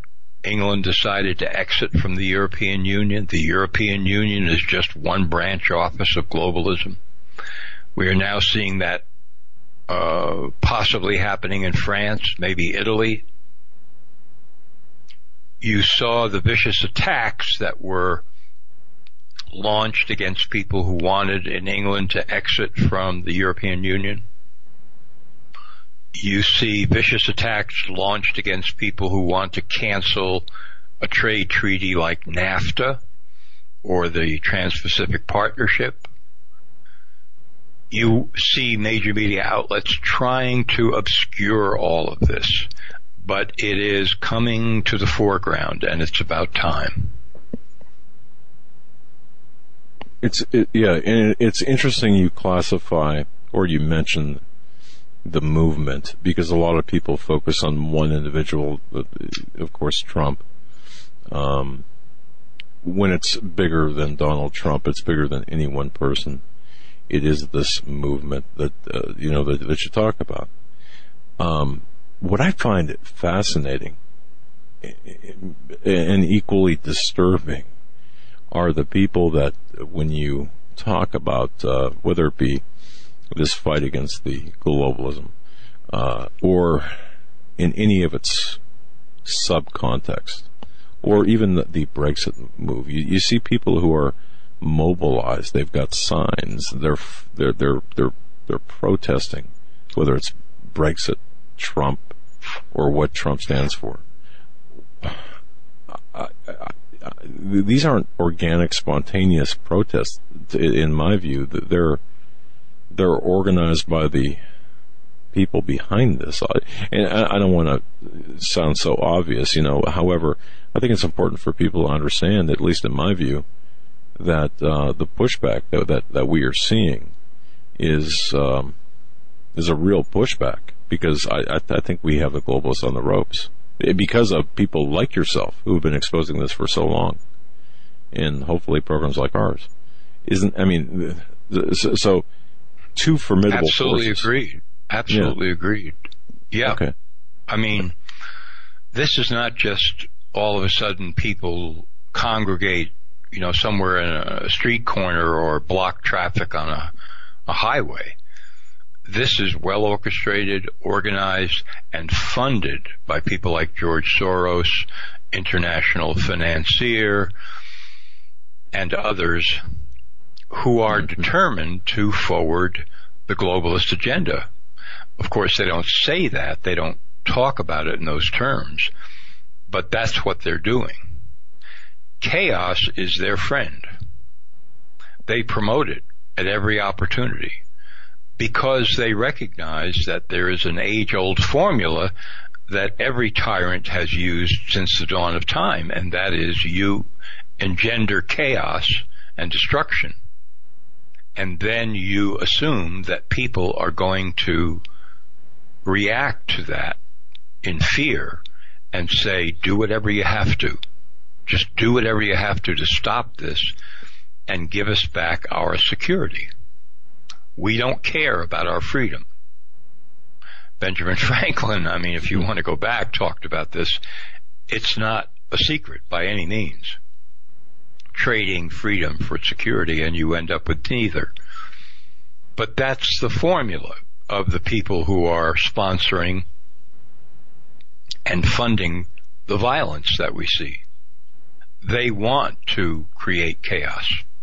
They want it to increase so that the crackdown on it becomes that much more credible and acceptable to people. They don't care who's doing it. Just make things safe again and we will give up basically everything we've got for that that's the formula and it is definitely being orchestrated now. You will see it play out on the day of the inauguration. It's going to happen in some form or another. We don't know how extreme it's going to be, but it's going to be there for sure. Jon, are you are you concerned um, about the well the, are you concerned at all uh, about the safety of uh, of Donald Trump in in the larger sense? I mean, I know there there's always wackos out there, but I mean, f- from a globalist position, hey, we've got to get rid of this guy. Um, or or is I that am. okay? All right, I am. I am definitely. Mm. Anything could happen. All right.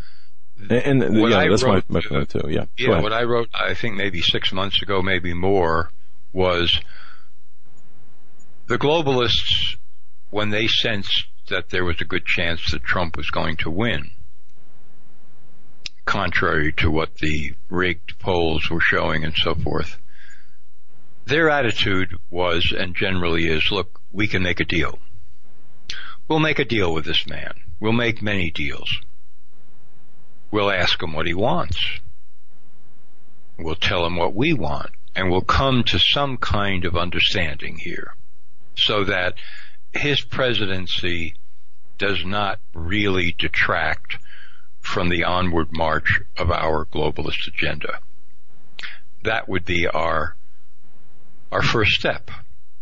Mm-hmm. But if that doesn't work, if he really is the kind of maverick that he claims to be, and he really does cross serious swords with us, then we have to go to more extreme measures. So I don't rule out assassination by any stretch of the imagination. Anything could happen. He knows it. The people around him know it. They understand the stakes here. It just remains to be seen what kind of presidency we're going to see. And uh, we have to we have to look at that and see what he's actually going to do. But it's on the table, no question about it. Okay. And, and that, that's a fair, yeah, I'm, I'm right there with you with respect to, to the, uh, the future. And, uh, it, it, it, does remain to be seen. You know, this is off the script. We have not spoken about this and, uh, but I want to ask you this because I, again, I've got a lot of respect for you. Your work, it speaks for itself. Um, again, you're, you're, you're an experienced investigative journalist, Pulitzer Prize nominee. I mean, you, you, and people can can obviously go to your website, uh, uh, folks. It's linked off of HagmannReport.com. Uh, read your books as well. Of course, no more fake news.com is your website. Read your books. The Matrix Revealed, I think, is one of the most uh, comprehensive works in existence. Uh, but having said all of that, I, I want to ask you a personal question. Uh, Mr. Rappoport, given your experience, vast experience, and all the good that you have done for the so-called truth movement. And if I may, what are you most proud of? Because you've done so much good. What are you most proud of out of all of uh, the years that you've been doing what you've been doing? Well, nobody's ever asked me that question before. I, I, I, don't want to put you on a spot. And, no, it's not. It's a good question. I would say when I see people waking up as a result of something that I've written and they let me know about it, that to mm. me is uh, very satisfying because that's what I'm trying to do. And I'm trying to do it in a way that actually empowers people as opposed to putting them into a state of depression. Because there's kind of a fine line there. You can pile up so much uh, investigation and exposure of the bad things and the bad guys who are doing the bad things that people feel that there's nothing that can be done. Sure. And that was never my intention or my motive. So not only do I remind people about that, but I try to present what I'm exposing in a way that says, look, these guys, the bad guys, they are trying to paint a giant mural on a giant wall that they call reality. And they want you to stand there and look at it and accept it as the one and only reality. That's their job. That's what they do if you see through that enough, and I'm trying to do everything I can to show you that that's what they're doing, and it's a false picture they're painting, then you can flip and say, well, if that's what they're doing, then maybe I have the power to create a different reality, a better reality, something that is more long lasting and liberating for myself, my family, and others around me. And if enough people do that, we have a transformation of society. And so that's the way I try to present everything that I do. And when people respond to that, then I know that it's clicking. That's where I'm coming from, and that's what I want to see happen. And when it does, I would say that's the thing that I'm most proud of. Wow. And you, you are leaving, uh, and have left. And I mean, if you decided just to play golf from now on, you know, I, I, I think your legacy, um, would be just that. And, and, you know, I, I, hear from so many people who are afraid. You know, I, I get emails almost on a daily basis. Oh my goodness, I've never been so afraid. Uh, you know, what can we do? It just seems so depressing. We can't do anything. But as Mr. Rappoport said, ladies and gentlemen, uh, yes, we have that power. And, and it's, it's really, it's marvelous that, that you point that out, that you have, you have uh, informed people to the extent where they can use that information as a weapon against the, uh, the attempted subjugation uh, of the populace. And, uh, you are to be commended. I, and it's not not false flattery. It's just simple fact. Um, okay. Wow. I appreciate that. Thank you. Well, you know what, and you deserve. I mean, you deserve the accolades because I just I, have been looking at your, and again, I've, followed your work for for some time, and I just appreciate everything you've done. Um, speaking of your work, and I, we we have about uh, oh, about six minutes left here. Um, do you want to get into a little bit about uh, the uh, medical destruction that's that's taking place, or uh, do you want to go in a different direction? It's up to you. No, that's fine. I'll try to capsulize it. this is, uh, as I mentioned at the top, how I really got into reporting in depth in the 1980s. Not sure why it happened that way, but that's the way it uh, played out. July 26, 2000, Journal of the American Medical Association, Dr. Barbara Starfield, a revered public health expert at Johns Hopkins School of Public Health. Everybody's credentials up and down the line were mainstream and meticulous, etc., etc., and she wrote a review called Is U.S. Health Really the Best in the World? And concluded, as I said before, that the U.S. medical system kills 225,000 people a year, like clockwork. That would be 2.25 million deaths per decade. Now I have written about this. I interviewed Dr. Starfield uh, in 2009, I believe it was, shortly before she died. I have found other studies and other authors who corroborate or go even beyond her uh, conclusions. And this is all flying under the radar. And we are talking about, of course, medical drugs. We are talking about mistreatment and errors in hospitals. Those are the two primary sources. And we are talking about literally millions of people who are not directly killed by the medical system, but are maimed and disabled permanently severely. All of this is taking place out of the view of the public, not covered or investigated by mainstream media. And I'm not even talking now about vaccine damage. That's a separate subject.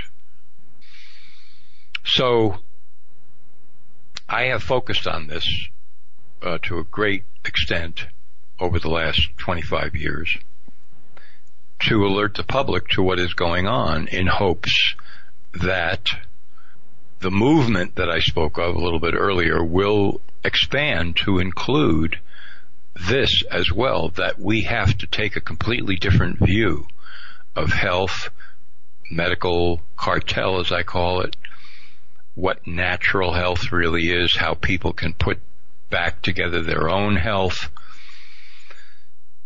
this is a gigantic subject, but I've just given you a brief uh, kernel here at the root of it because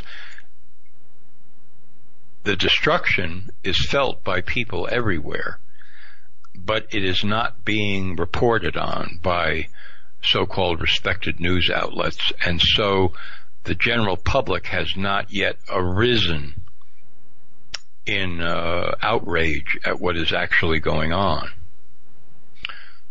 I would add one more f- factoid to that.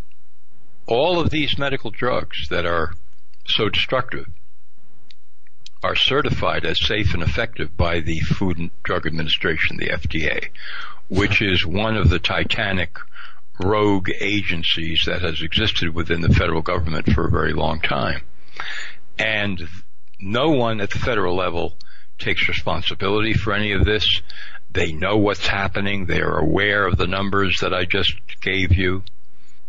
The FDA is aware of these numbers, et cetera, et cetera, and there has never been a significant investigation of any of this at the federal level. So it is a gigantic cover up and it needs to be exposed to the general public.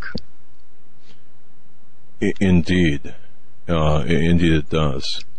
In our, in the minute we have left here, um, where can people go to find out more about that of which you speak with respect to this topic? Uh, the simplest thing they could do, aside from just going to nomorefakenews.com, is just go to a search engine, type in my name, type in Starfield, for example, S-T-A-R, field, and they will find any number of articles that I've written about this. And we'll see the citations, the facts and figures, what's been happening, and they will understand. They could also type in my name uh, and then follow that with psychiatry, and they would also be stunned to discover what's been going on in that uh, cesspool for a very long time. Man, I've so that. those were two easy things. Uh, yeah, and I, I've read what you've written about about psycho, and, and folks, that is that'll keep you busy for more than a more than a few hours. Uh, Mr. Rappoport, I just want to say thank you so very much. You know, uh, I just I really really appreciate your gift of time, and uh, I really think that uh, you talk about stellar. That this, uh, I'm proud to be able to say that uh, that I've been able to, to speak and interview you, and I think our audience is, is just so much better for it. But but please hopefully you'll come back on again and we can. Uh, Anytime, and, and I want to thank you too. Uh, for being extremely gracious. I've really enjoyed this conversation, and uh, I rank it well, right at the top of uh, conversations that I've had on radio programs, and, and I really appreciate your taking the time to talk with me. That means a lot, sir. God bless you. Thank you so very much, and we'll speak again. Folks, that was Mr. Deal. Jon Rappoport. All right. Mr. Jon Rappoport, his website, No More, No More Fake News, you can learn a lot. And, and his, his books, and I'm going to tell you, his, this project, The Matrix Revealed, what a great uh, assembly of information. Folks, we're going to be right back. Stay right where you're at.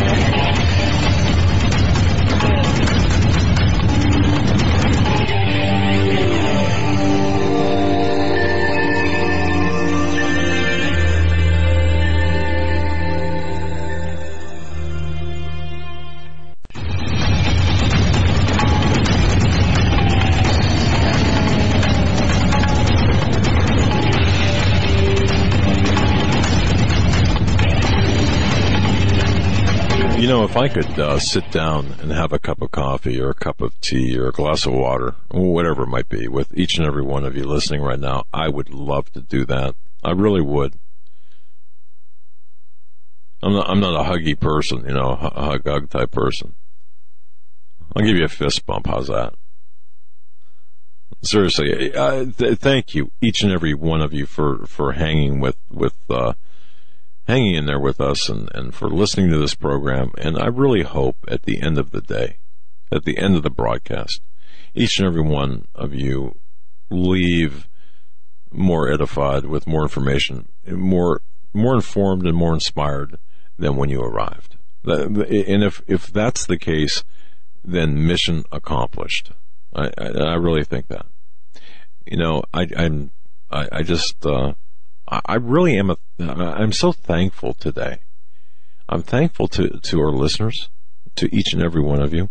I'm thankful to each and every one of you who have supported us, whether it's by way of a, a note in the mail, we read them all, or an email, we read them all. A prayer, we feel those, eh, or, or your financial support. We certainly appreciate those as well, so we can keep the lights on and Eric fed, and uh, no, no, seriously, so we can so we can meet expenses, and we want to say thank you. I want to say thank you from the bottom of my heart, and, and I and I truly mean that. And you know, we're all going through uh, challenges in, in one way or another. I, and I'm convinced of this. As we as we enter into 2017, the, the challenges that we're going through um, are substantial. It's not. No, no, no. It's not about Donald Trump. No, I'm talking about. Uh, we're we're seeing this world change. Are we not? And this is something our next guest is going to be talking about.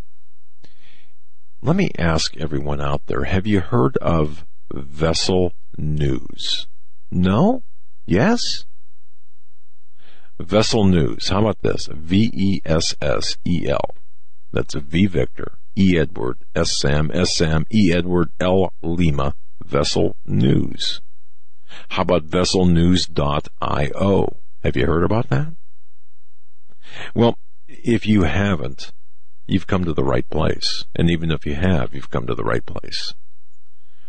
Vessel News is an up and coming, very popular, very effective news website. If you, if you go to, I love this. You go to their, their about us. Actually, I'm going to say his, Josh Kaplan. If you go to his about us, two words, two words that are my, my favorite words too. Unafraid and inspired. Vessel News is a different kind of news destination, redefining the right wing media narrative by combining America's most transformative phenomena, anti establishment, conservative politics, and technological innovation. Uh, Vessel News is a lightning bolt for exposing the leftist agenda who seek to steal our freedom of speech. Oh man, have you got that right? Folks, you know, okay, you know I've been blowing gaskets all week about that. Uh, our right to bear arms, that's right. And, and refuse to call by name the enemies of our way of life. Radical Islamic terrorists. Amen amen, and amen. And, and I'll tell you, the man behind Vessel News, when John sent me some information, a picture, as a matter of fact, okay, uh, of Josh Kaplan, he, he's the founder and editor chief of Vessel News, uh, playing chess with, um, uh, with the, uh, who, who's the Chia Pet head of North Korea? What is that guy? Kim Jong Un, right? Uh, no, I'm, I'm, kidding. I'm kidding. Uh, he wasn't playing chess with Kim, Jong, but no, he he actually, um, yeah, he, he actually, he actually went to North Korea. Okay, and, and not with uh, that basketball player, not with that guy. No, I, I think I think Josh jettisoned out of a uh, back of a 727 or something, B52. Anyway, uh, it's just it's just a fun story. Go to vesselnews.io. Um, he is an up and well, he's I shouldn't say up and coming. He's he's a formidable news source. And if if this website is not on your favorites list, put it on right now. Vesselnews.io. Josh, did I do you well? Did I do do I do okay introducing you? That was that was absolutely incredible. I mean, I could I could go now. That was just unbelievable. Thank you so much for having me. Well, well, th- well thanks for thanks for um, thanks for agreeing to be on our program. Uh, John, the program director, and I were talking about you and about, Vessel News and just about all the things you're doing and have done. And and uh, I finally said, man, I got to get him on because our our listeners will appreciate the the, the, the first of all youth, but wisdom. Okay, uh, now I'm not I'm not flattering you here. I'm just I'm just uh, my observations. You are young, vibrant, but man, unafraid and inspired. You got that right. You're kicking butt, taking names. You've got a great website. You're uh, putting together some news that that others won't touch. You're on top of everything, and um, I got to tell you, man, uh, it's one of my new favorite websites. So Anyway, having said all of that, Uh, where do, where do we start, my, my man? Where, where do we start here? Well, I think we should we should begin um, as to how I came across uh, the idea of launching Vessel News, uh, which yeah, that that that to me has been you know something that's been so many years in the making. I'm uh, I'm 28 years old, but this is actually been a, a process that has started um, around the time that Barack Obama was running for the presidency. Okay. Um, you you had alluded to in your introduction that Vessel News, you correctly stated so, uh, is attempting to bring forth news that is unafraid and inspired. And when I saw the rise of Barack Obama and the entire world looking at him in not only high political terms, but almost a prophetic uh, understanding of him, uh, I wanted to, in an unafraid manner, learn more about who this individual was. And as I dug deeper into his past, it was evident to me that not only should Barack Obama not become president, um, but that this is somebody that espouses an ideology that is so dangerous uh, and so pervasive throughout Western civilization that anybody with a voice and a platform should fight against the ideas put forth not only by him but the rest of the globalist cabal. And this has been a process for close to it, you know, it's going on eight years now uh, that he's been the president.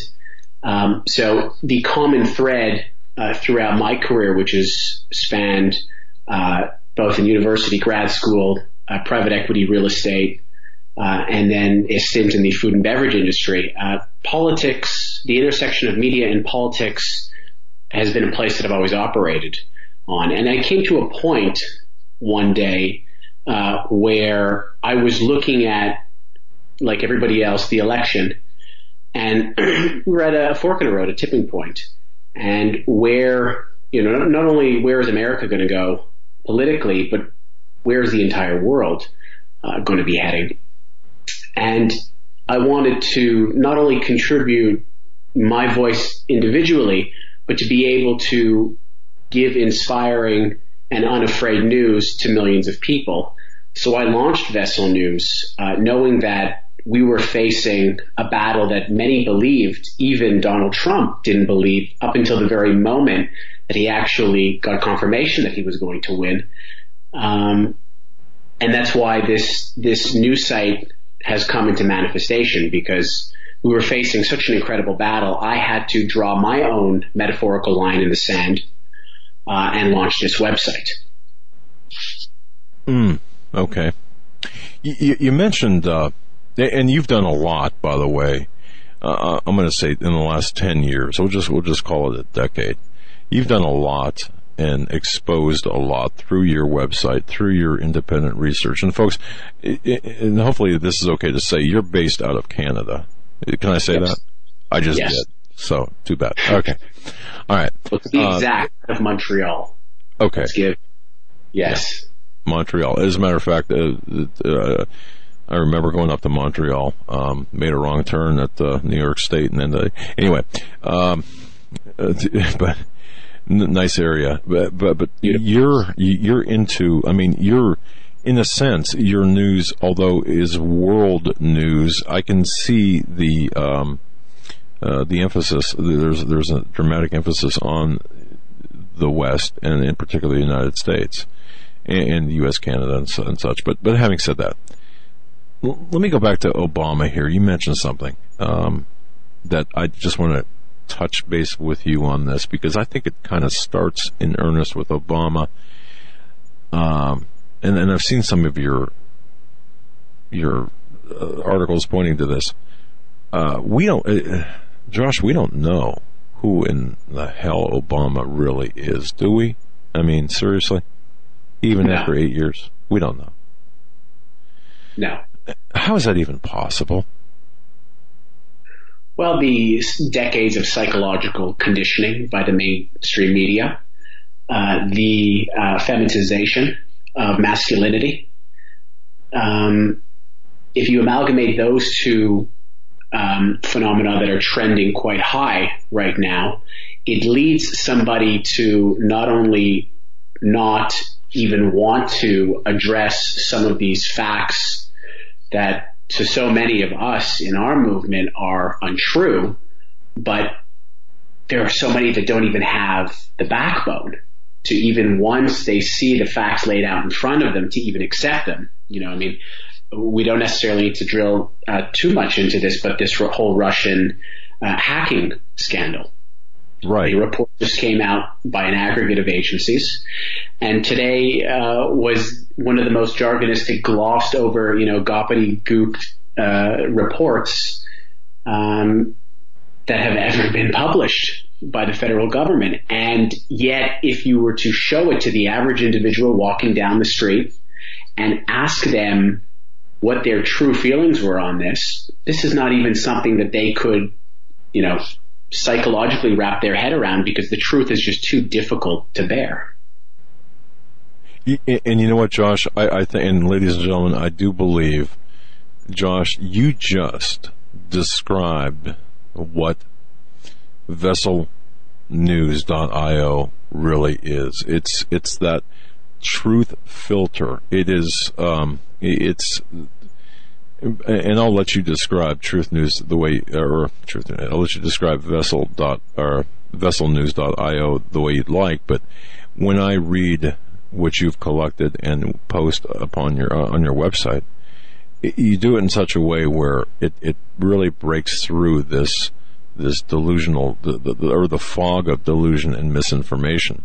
For example, uh, your your article here, WikiLeaks mocks U.S. intel report having on Russia hacking for having poor sourcing and no evidence. You know, compare that to, for example, when I opened the program earlier, I talked about um, uh, Clapper testifying before a Senate committee uh, and just being absolutely well it, it, was. It, I'm, I'm going to put the uh, video up. It, was just. It was just an amazing thing to watch. But you break through that, and, and you're right. If you, if you ask somebody on the street about about this issue, they're clueless, even if they think they have the correct information. And that's kind of what Vessel, to me, that's what VesselNews.io represents, is that uh, unvarnished, here it is, bare bones truth. This is what the truth is maybe this is what you're being told, but the bottom line, here's the evidence. Is that was that fair to say? It that is that is the um, we'll say that's you know if there's two quadrants, uh, that's that is one half of it, and the the other half of it, which um, is in my mind still a relatively new phenomena that I'm trying to to put forward uh, into the media narrative uh, is that right now uh, programs like yours and, and, and many others, whether it be the Infowars and the Breitbarts and the and the Drudge Reports, those have you know all you know I, to me the. Uh, getting Donald Trump elected, I, I, think, was one of the most incredible team efforts, team sport efforts that I have ever seen in my lifetime. Right, every small blogger in their apartment, every person on Reddit, uh, every person out there at a rally. If you aggregate all of those efforts, I truly do believe that it's the efforts of the people that put forth uh, Donald Trump uh, to win the presidency. And so in terms of truth telling from a cultural and political aspect, I think that we're in the Vessel News is in the same area. Now, when I use the word unafraid, or inspired. I'm actually talking about something that all those websites, many of those websites that I've just discussed, do not do. And what I mean by that is, is when I amalgamate both technological innovation with anti-establishment conservative politics, what I'm doing is, is I'm bringing forth and trying to accentuate and publicize praise and laud all of the technological innovation out of Silicon Valley, out of New York, out of Detroit, throughout the country, uh, whether at the artificial intelligence, virtual reality, augmented reality, whether that be self-driving cars. And all of these technologies have been put under a very intense microscope by the right uh, because of privacy issues and because of the fact that automation will likely wipe out large swarms of our labor force. But where I actually see things differently from, I believe, most of the other uh, publications is that I actually champion uh, these technologies as a uh, one of the most clearest indications that the foundation of the Constitution is actually manifesting. Um, to me, Silicon Valley is the most conservative in many ways, uh, the most conservative city in America. And, and I say that because the entrepreneurial spirit, the self-development that is imbued within that small locality, um, are so uh, are, is so overlapping with the founding fathers and and the principles that are uh, enshrined in in the Constitution and. We're we're very worried that we're moving towards what I call you know what what is known as the singularity, which is that artificial intelligence is growing so powerful and so intelligent that it's going to supersede anything that human beings could possibly comprehend, let alone take on. And so we see that we're trending towards this area. And much like the founding fathers saw that the British monarch was trending towards encroaching more and more on the, you know, colony's rights, what Vessel News is trying to do is trying to tell the right, don't be afraid of technology. Embrace technology because the very tools that, that you and I are exchanging ideas and having, you know, an amazing conversation, we're utilizing technology. You're posting all of your wonderful interviews and radio shows on YouTube, and then you're promoting it on Facebook and Twitter. And I have a problem with many of the things that the Mark Zuckerbergs and the Jack Dorseys of the world do, but the technologies that they've created, which in many ways are supersede anything that we've done in the 50s out of Detroit and building cars and so on and so forth.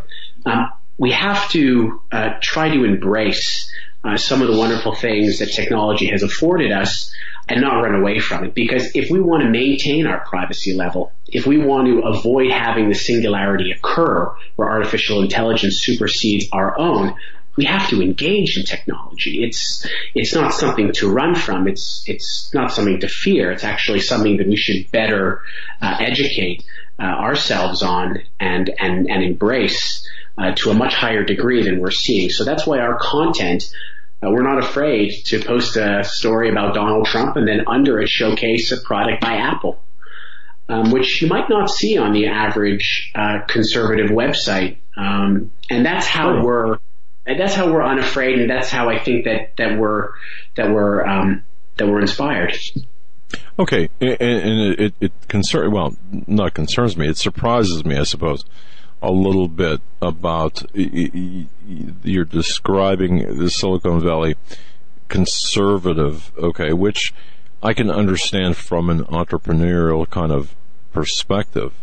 But to me, what I see taking place, and, and, and please help me and correct me, guide me in my understanding of this. You, you have this spirit, this under, the spirit of, of, of being an innovator uh, a business owner. And then it, it develops. And of course, at the root, we'll say that the product is the technology, which we all use, and we here use that technology. But then it kind of whips back. And in, in whipping back, it, it, it, it's almost like a mechanism of punishment where, where we're, um, in, in our attempt to, to uh, expose the truth, the people behind the power, behind the veil. We are being subjected to a censorship like we've never been before. H- how do you comport that with? I mean, I mean, what's that about? And that, that's a great question. That is the first question that's answered uh, asked of me when I when I make a bold claim like you know Silicon Valley is the most conservative in many ways city in America and that, you know when I preface that and I say in many ways because uh, I believe that you and I are, are in agreement um, when we see the likes of Jack Dorsey, the CEO of Twitter, um, changing the trending spelling words. So yesterday, uh, uh, you know, Black Lives Matter kidnapping was trending for only a short period of time, and uh, many pointed out that kidnapping was spelled incorrectly. So in terms of censorship, um, we're, we're in agreement. Uh, this is a huge this is a huge concern. Um, now, where I look at this and I say, okay, we understand that Twitter is this incredible tool that billions of people have been utilizing to spread a variety of different messages. And the center of power that controls this apparatus is censoring a subset of individuals in a way in which we have never seen in the modern era. And I say to myself, well, rather than say, darn, you know, Twitter is bad news and technology is could be um, not only pervasive but self-censoring by the powers that operate it. I want to inspire people to take a look at Twitter and say, that's a powerful tool. I want to create my own Twitter. I want to enable uh, people to have okay. their own platforms. Um, and I don't know if that's possible if we continue to put downward pressure on the uh, on the people and the companies that operate these powerful technologies because it's come to a point, and this is my personal uh, purview of this, that the technology itself and the people and the companies that operate the technology have almost become indistinguishable. And this True. is what deeply yeah. concerns me because Twitter, if you remove Jack Dorsey, which personally has aligned himself with the leader of, of Black Lives Matter, uh, recently just um, Microsoft uh, had a ad where they included transgenderism and Black Lives Matter and a variety of, of other uh, progressive themes in one of their advertisements for Christmas. And I take a look at this and I say, well, you know, Bill Gates might have progressive views and might be a globalist, but gosh, the things he makes are so powerful. And let's never forget that um, that the things that Microsoft and Twitter and Facebook make are so powerful for us to get our messages out. And that's why I showcase the technologies uh, that these Silicon Valley entrepreneurs put out so that I could inspire other people to build their own platforms. And a perfect example of which is Cody Wilson. Cody Wilson, to me, um, who uh, is the pioneer of 3D printing guns, um, he is he is operating at the epicenter of both technology uh, and politics uh, by by coming out with his own 3D printed weaponry, and and it's the, those types of people that understand that we're under attack, but the very things that we're under attack by, we need the technology to fight back. That's who I want to inspire with Vessel News. So, VesselNews.io what you're what you're doing, if I understand this correctly, you could perhaps you could say uh, you're taking the um, you're, you're, you're taking the good that is the product of the technology and exploiting it in such a way, and, and I use that word exploiting deliberately, um, but but to exploit it for the for for good for truth as opposed to anything else. Is that a fair statement?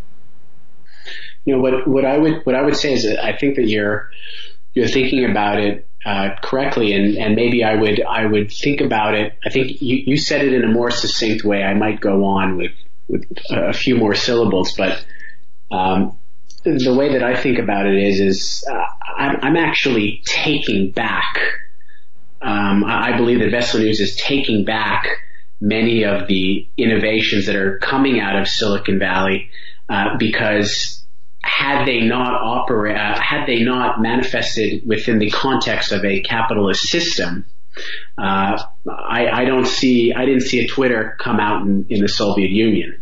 Oh, um, okay, okay. You know, I, all right. So, yeah, so to me, culturally, the essence of Silicon Valley, which manifests in the terms of goods and services, is a deeply, deeply conservative thing. I mean, Ben Franklin is is the, is like the first. He is the Steve Jobs of his time, or I should say that that Steve Jobs is the Ben Franklin of his era. J- Josh, hold that thought. We're up against the bottom of the hour break. I apologize for the abrupt uh, departure here. Hold that thought. And we're going to be right back with Josh Caplan, VesselNews.io. Fascinating. Stay right where you're at.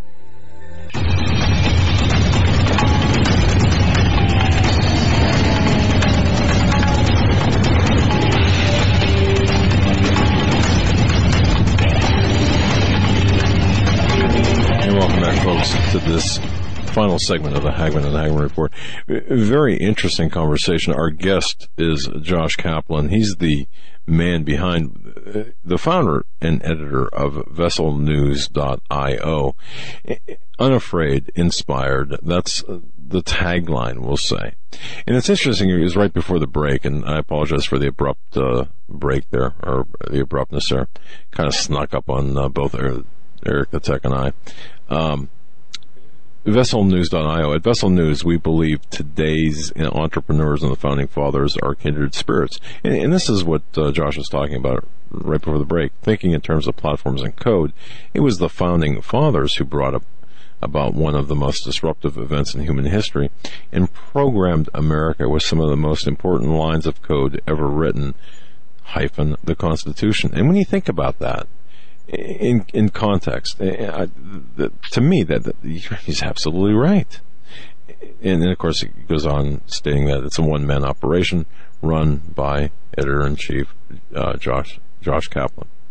And, and, and thank you, Josh, for that clarification because uh, where I was uh, succinct but all too brief, you did expand upon it as necessary. So I, I, th- I think people. So, so Vessel News is kind of a, um, or how, how, would you? I mean, it, it's VesselNews.io is is a different kind of a drudge report in a sense. Or it, do you want to smack me upside the head for even saying that? me, no, I want to give you. I know you said you're not a you're not big on hugs. I want to give you a big hug though. There's okay. no higher compliment. Well, you know, I'm looking at this, and it's it, it, the depth. It's there's some depth here, and there's a um, honestly, there's a uh, um, not just the depth, but a breadth about VesselNews.io, and, and I would urge everyone to bookmark VesselNews.io because it, is a, a, a, a, place for news. Um, all right, I, I don't necessarily want to waste your time and, and get bogged down in, in minutia.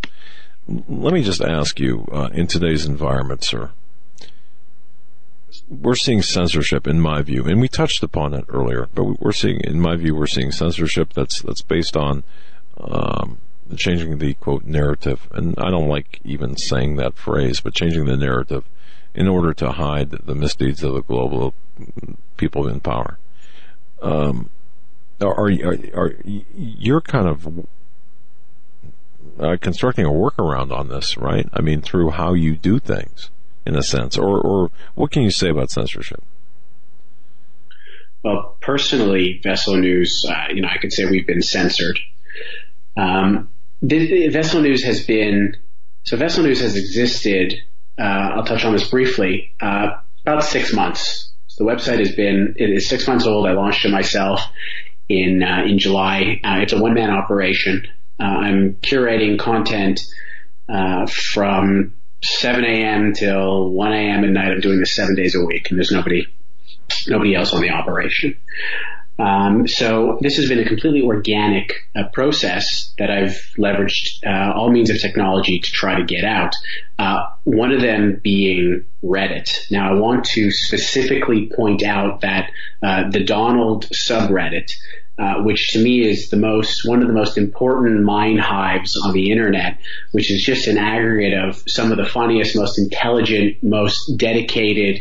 Um, many patriots, but also true uh, champions of Western civilization. People from all over the world uh, are contributing uh, comments and uh, news articles and, and their own analysis on the subreddit, uh, the Donald. And our stuff has has been on there on a daily basis. Uh, people are submitting our links and they're getting upvoted to the front page, and many people are, are, are finding out about Vessel News that way. And I constantly get emails telling me that they've been uh, shadow banned uh, from other uh, subreddit groups because they posted our links. Some have actually been a little bit cross because they've been banned from Reddit because they posted, uh, you know, some of our some of our links and. We, we may have curated that story from the Washington Post or from Breitbart, um, but yet there seems to be a, a problem with the contents that is led for their either suspension and or ban. I've I've been banned uh, numerous times, uh, specifically posting a link uh, about Dov Katz, who is a, a high level engineer working at Oculus, which is a Facebook owned virtual reality company. He was recently busted for soliciting sex from an underage girl, 15 years old. I posted this link to Reddit and was swiftly uh, suspended uh, for numerous days. Uh, I also then had someone else post the same link, and then they were uh, suspended. So there are specific, uh, we'll say, um, subjects that you know ought not make its way to Reddit. They'll get in trouble. Um, and our site has has suffered uh, censorship on Reddit. And the other place is Facebook. I get people that email me and, and, and ask me, they say, Josh, uh, why, why is Facebook asking me uh, if I want to unlike your page. So they'll really they'll, they'll, say, we've noticed that you've liked X, Y, and Z pages. It'll be myself and you know two other companies. Um, if you haven't, you know, if you don't remember liking these these uh, pages, we'll unlike them for you. And I've gotten numerous emails about that. So I've experienced it in some some ways.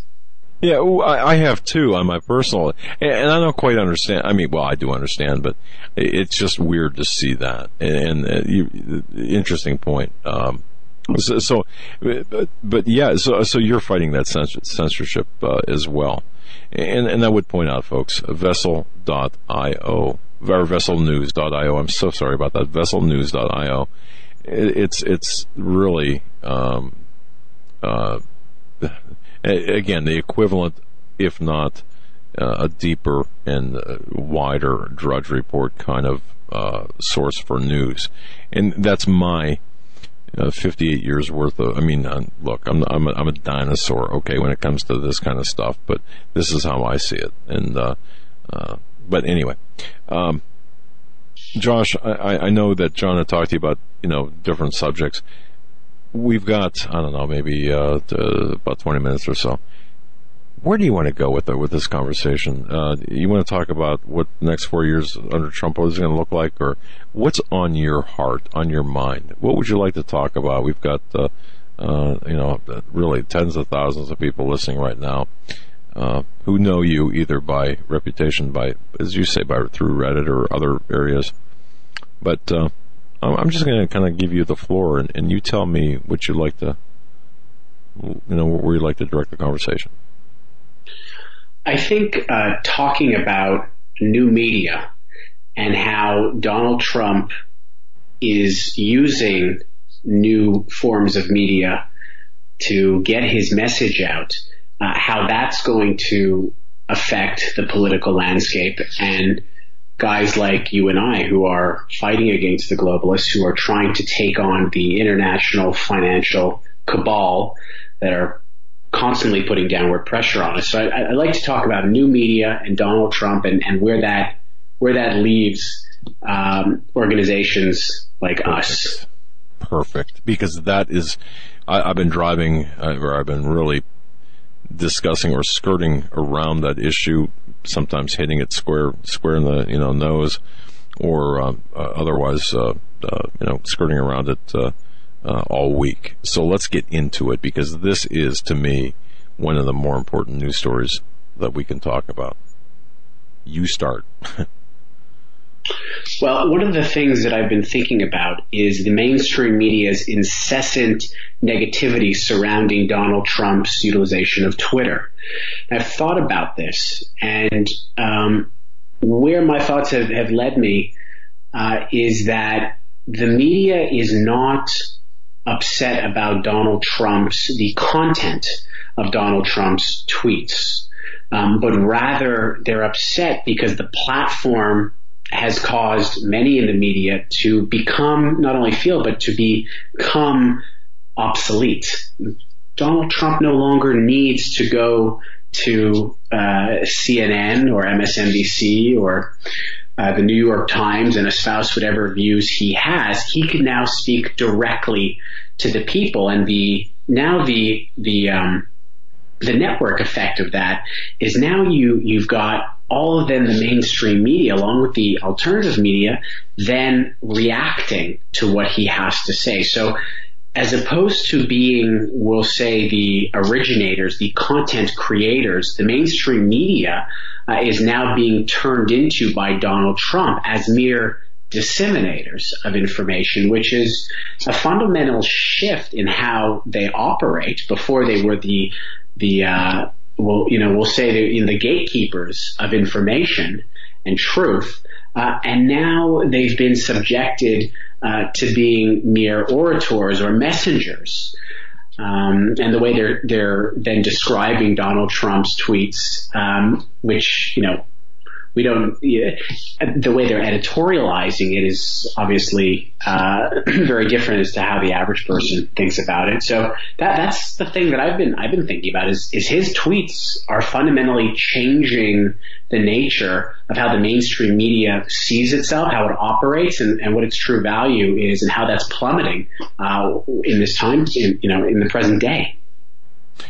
You know, I'm glad you brought that up because in my office today, um, I was I, I had Fox News on, and I was surprised at the amount of time they allotted to not the as you said, not the content of, of the Trump tweets, we'll call them, but just the mere fact that he's using and how dare he use uh, Twitter uh, as a, a president elect uh, it, it, it, it just kind of, it took me aback a little bit to, to, to hear the animus that was behind it, this description of the president-elect using this alternative media, including Twitter. And then the discussion also touched on his use of uh, non-conventional means, particularly YouTube, for example. You know, how could he possibly circumvent the process and use YouTube? So the, the, are they running? Are they afraid? The, the media are, they afraid of losing this this control of the narrative, so to speak? They they they are they are concerned, and what what's amazing, I think.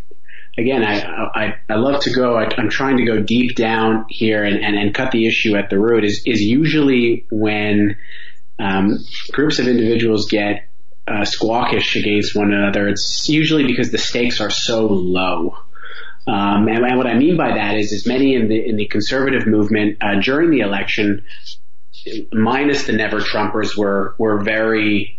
Um, we'll, we'll, say everybody coalesced around Trump, and now that Trump has been elected, many people in the, the quote unquote alt right and the new right have been have been squabbling because quote unquote the stakes are so low. It's actually something Mike Cernovich had said. I thought it was uh, great insight.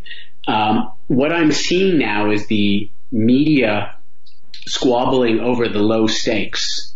Uh, the the fact that he uses Twitter, uh, it's the contents that don't bother them, but it's the fact that he's expressing his views in 140 characters. So they're denigrating the character count. If Donald Trump wrote out an entire note of you know 2,000, 3,000 characters, posted it on Facebook as a note, he would get a different response. Notice that when his uh, campaign puts out an official a transition statement, there's nowhere near as much controversy because it's a lengthy piece. So they denigrate the number of characters. They try to use size as uh, as a negative factor. The second thing is they'll they'll poke on his grammar.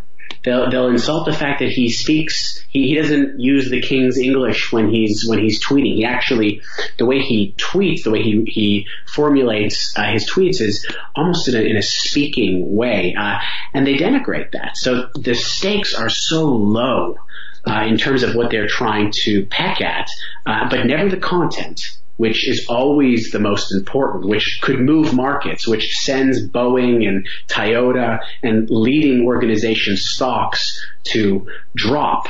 Uh, they don't necessarily talk about that as much as the other things that I spoke about just now. Mm, okay, and that's an interesting observation, and I have to echo your observations as well. Um, again, I saw that just today. Uh, very well put on, on, on, your on your end, and it's a, a very concise uh, evaluation of what I saw in this discussion. And, and I, am not even. I, I, think it's Shepard Smith and others, but but nonetheless. So so okay, all right. So so where do you see this going then? Um, if, if, he because this is obviously a, a Trump administration is going to be something we have never seen before, using the very tools, the innovations that you spoke of earlier, um, to, to, to, to, the to the benefits. So, so where, where, do you see all of this headed? I mean, where are we headed uh, under Donald Trump? The end game for the globalists is to have Donald Trump banned from Twitter this is the end game. Now, one of the things that I've tried to do on Vessel News, which to the average uh, reader may or may not be so interesting, but if if if somebody takes a, becomes a um, an avid reader of Vessel News, and we always get this type of feedback. They say Josh has these weird idiosyncrasies where he, he he's posting about this one particular subject over and over and over again um, with great you know propensity, and I don't really see this. You know, maybe it's featured prominently on the website or in terms of frequency, um, and the media, whether it be Salon, Slate, uh, The Ringer, or various uh, media analysts calling for Donald Trump to be banned from Twitter, I will always post that story. No questions asked. Anybody in the media calling for Donald Trump to be banned, I will put from Twitter, I will post that story in a millisecond because that is the end game. I want my readers to know when, you know, when no other uh, media outlet has called it that I've been seeing this for a long time. That's the end game because as I had spoken before, Donald Trump is diminishing the value of the mainstream media in epic proportions by speaking directly to the people. And they're trying to use the same um, tactics uh, of trying to denigrate uh, certain characteristics of his tweets in which they would have people calling them racist or bigoted, so on and so forth, always going at the character assassination standpoint. Um, so that's why I'm, I'm, always talking about that. That's that's the end. Man, that, to, to me, that's fascinating. I cannot sit here and, think, envision the, uh, Donald Trump as president of the United States being banned from Twitter. I mean, the only thing, my response is, are you serious? You know, um, and, and I truly believe you are, and I truly believe, and I agree that would uh, certainly be their end game. But that said, where does that leave us? Where would that leave us? And where does it stop? Well, where where that leaves us, um, or the the need, um, is again, one of the things that we try to do at, that I try to do at Vessel News is try to inspire people to become technologists and coders and engineers and so on and so forth. So there already are platforms like Gab AI, which is the, um, we'll say the, uh, the, uh, the alternative to Twitter and then there's alternatives to to Reddit. So there are still platforms that exist uh, that Donald Trump could use if he gets if he gets banned, and there would be a massive exodus um, to you know from Twitter onto these platforms. So he does have options, uh, and, and, that does leave us with some breathing room. Um, but that still is not a website or platforms that are necessarily stable and as established as Twitter. So where that leaves us is is guys that are listening to this program that say, look, what what these two are talking about right now is really scary. I want to come up with a way that if Twitter bans Donald Trump, uh, that he could still get his message out. So in a way, um, there's still some work to be done, perhaps, in that area. I, I, totally agree, and, that's been a conversation, Josh, uh, that we've been having here.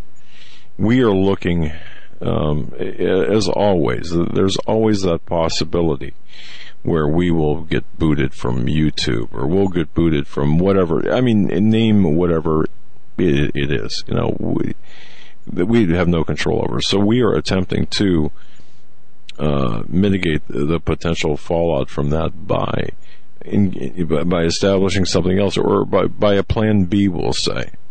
And that's what I think. So you're inspiring that. Uh, that's one of your main purposes is to inspire others to take a look and to say, "Hey, come up with something different." Right? Is that is that what I'm hearing? That's absolutely correct. Okay, and that's what we need to do. I mean, when we were faced with this kind of uh, opposition. We, we've got to do that. And, and you're a big part of that too, understanding the framework and understanding all of things that, that I don't understand at my, at my older age. Um, you understand boatloads more than I could ever understand. Uh, so, so you're working to that end as well. Yes, mm, that is okay. my that is my overarching objective. Okay. I, I got to ask you here. We only have a few more minutes left of the program. I can't believe how quickly this has gone. There's a photograph, and and if you don't want to talk about it, I, I understand. But there's a, there's a photograph of you uh, with a uh, North Vietnamese uh, soldier. Uh, you, you got to explain this to me. What what did you do? Uh, did you parachute into North North Korea? I, I wish that would have been incredible. Um, so North Korea has always been uh, on my on my radar. Uh, as a place to want to go. I know that sounds completely crazy, but it, but again, I've, I've always had this, and I'm sure that you're this way too. You know, we, we've got, I, I think people in, in the, we'll say the truth telling movement, um, or those that are awake um, have always operated on the paradigm of of contrarianism. And I've heard so many terrible things being said about North Korea and it's not that I didn't believe it but I said I have to see it for myself. Not to not because I didn't believe the things were being said but I've just got to see a society that operates in this fashion. I mean, this is not to be, this is an experience. So uh, it's always been on my radar. Um, I had uh, some spare time uh, during the Christmas season, and it was the first time uh, in North Korea's history that they were allowing Westerners to come into North Korea during the New Year's time frame. So I booked my ticket, spent a few days in Beijing, uh, flew from Beijing to Pyongyang uh, on uh, on uh, New Year's uh, on New Year's. I spent New Year's Eve there. I had a had one of the most incredible uh, parties that I had ever attended, and and I'll say, don't believe what you read about North Korean fireworks. I am convinced that they spent 15% to 20 of their GDP on the fireworks. They went on, they went on for what I thought was an eternity. Um, so I spent a few days yeah, I spent a few days in North Korea traveling the country, went to the DMZ uh, area, was able to pose for a number of photos with a North Korean soldier. Uh, it was, of course, a sanitized trip, uh, so we didn't get to see some of the darker aspects of the country, but we got to see, we got to go to bowling alleys and restaurants and uh, circuses and, and all sorts of different shows, and it was uh, really an inexplicable uh, experience. Unbelievable. My goodness. Yeah, I, I just, you know, I, the reason I brought this up, because when I saw the picture, um, the, the, the first, the, the first question I had was, would you wake up one morning and decide, hey, you know what? I'm going to just, I'm just going to spend a few days in North Korea. What the heck, you know? Um, however, I do understand that contrarian, uh, approach and wanting to see things for yourself. Uh, what was your greatest takeaway from that? Aside from, I mean, what was your greatest uh, takeaway that uh, uh from from your trip uh, that that you could share? God, I'm lucky. that's yeah, that's amen. my takeaway. God, am I lucky? And do we have incredible opportunity to build and create and self-develop in a free society? And boy, is that fading at a speed in which even those in the truth telling movement can't even believe. That was my, that was my big takeaway. And you know what, Josh? I think you just summarized everything that we've been talking about in the, in that one assessment. Uh, yes, we collectively are lucky, but yes, we are seeing that uh, we are experiencing this erosion, this this decline, and we need to, and we need people like yourself who are doing this, stepping in and saying, you know what, we have to stop this, and we have to. Um, we have to we have to make the changes ourselves, and we we got to take control, and we've got to. Uh, so, I, I mean, that to me summarizes uh, what you stand for and what you've been doing. In other words, uh, that's a way to compliment you in your enterprise. But realizing that number one, we're lucky, and number two, how quickly we could lose what we've got. It's it's just so important to understand, and even the people in the so-called truth movement, you know, uh, yeah, you're, you're absolutely right. Um, and, and, we are facing dangers here. I think in the next, in the short term and in the long term. Real quick here, we got about a minute left. What's your biggest concern as the founder of VesselNews.io as you view the landscape of the news? What's your biggest concern? Immediate my concern or? My, my, biggest concern, and the reason why I founded Vessel News, is because I understand that uh, metaphors and comparisons are not always so neat. But I see the challenge that we're facing today against censorship, uh, automation, uh, and the lack of uh, basic economic um, empowerment ability is comparable to what the founding fathers faced. Uh, right now, we're facing huge techno- tectonic changes. We're seeing massive forces putting downward pressure on us. And unlike the founding fathers, today I feel like in some ways we're treading backwards. We're we're taking a look at technology and we're afraid of it. We're, we're afraid of automation, AI, and virtual reality, and we don't know how we could tackle it uh, and to be able to lead our lives in a positive, free way without these technologies being so pervasive. Um, so this is to me the biggest challenge uh, is trying to shift uh, our thought process and to embrace technology as our as merely a platform um, and and not an actual force which is trending against us. That's the biggest challenge. Wow, and and that uh, folks, to me, uh, and, and, there it is. And I'll just say, period. There it is. And and it's. I, I think we could take a lesson from uh, Josh Caplan, the man behind VesselNews.io. Uh, uh, certainly a, a website everyone should visit on a daily basis. Your news aggregation compilation and um, the way you have collected and assembled and presented is uh, not just admirable, but very helpful to all independent researchers. And for that, we thank you. And I hope you do come back on again. Uh, we could talk about other issues in depth. You're, you're a fascinating young man, and, in your website equally fascinating and equally, uh, uh, man, I, I'm I'm a proponent of your your website, and I just appreciate your time. I appreciate all you do, sir. I appreciate it. Thank you for having me. All right. Thank you, brother. Folks, that was Joshua Caplan, founder and editor in chief of VesselNews.io. Talking about interesting and talking about a great guy and, and somebody with the, again, unafraid, unafraid and inspired. That sums it up. I want to thank each and every one of you for a great week. God bless every one of you. Watch HagmannReport.com. There are going to be some, I think there are going to be some surprises this weekend. I'll be around. God bless.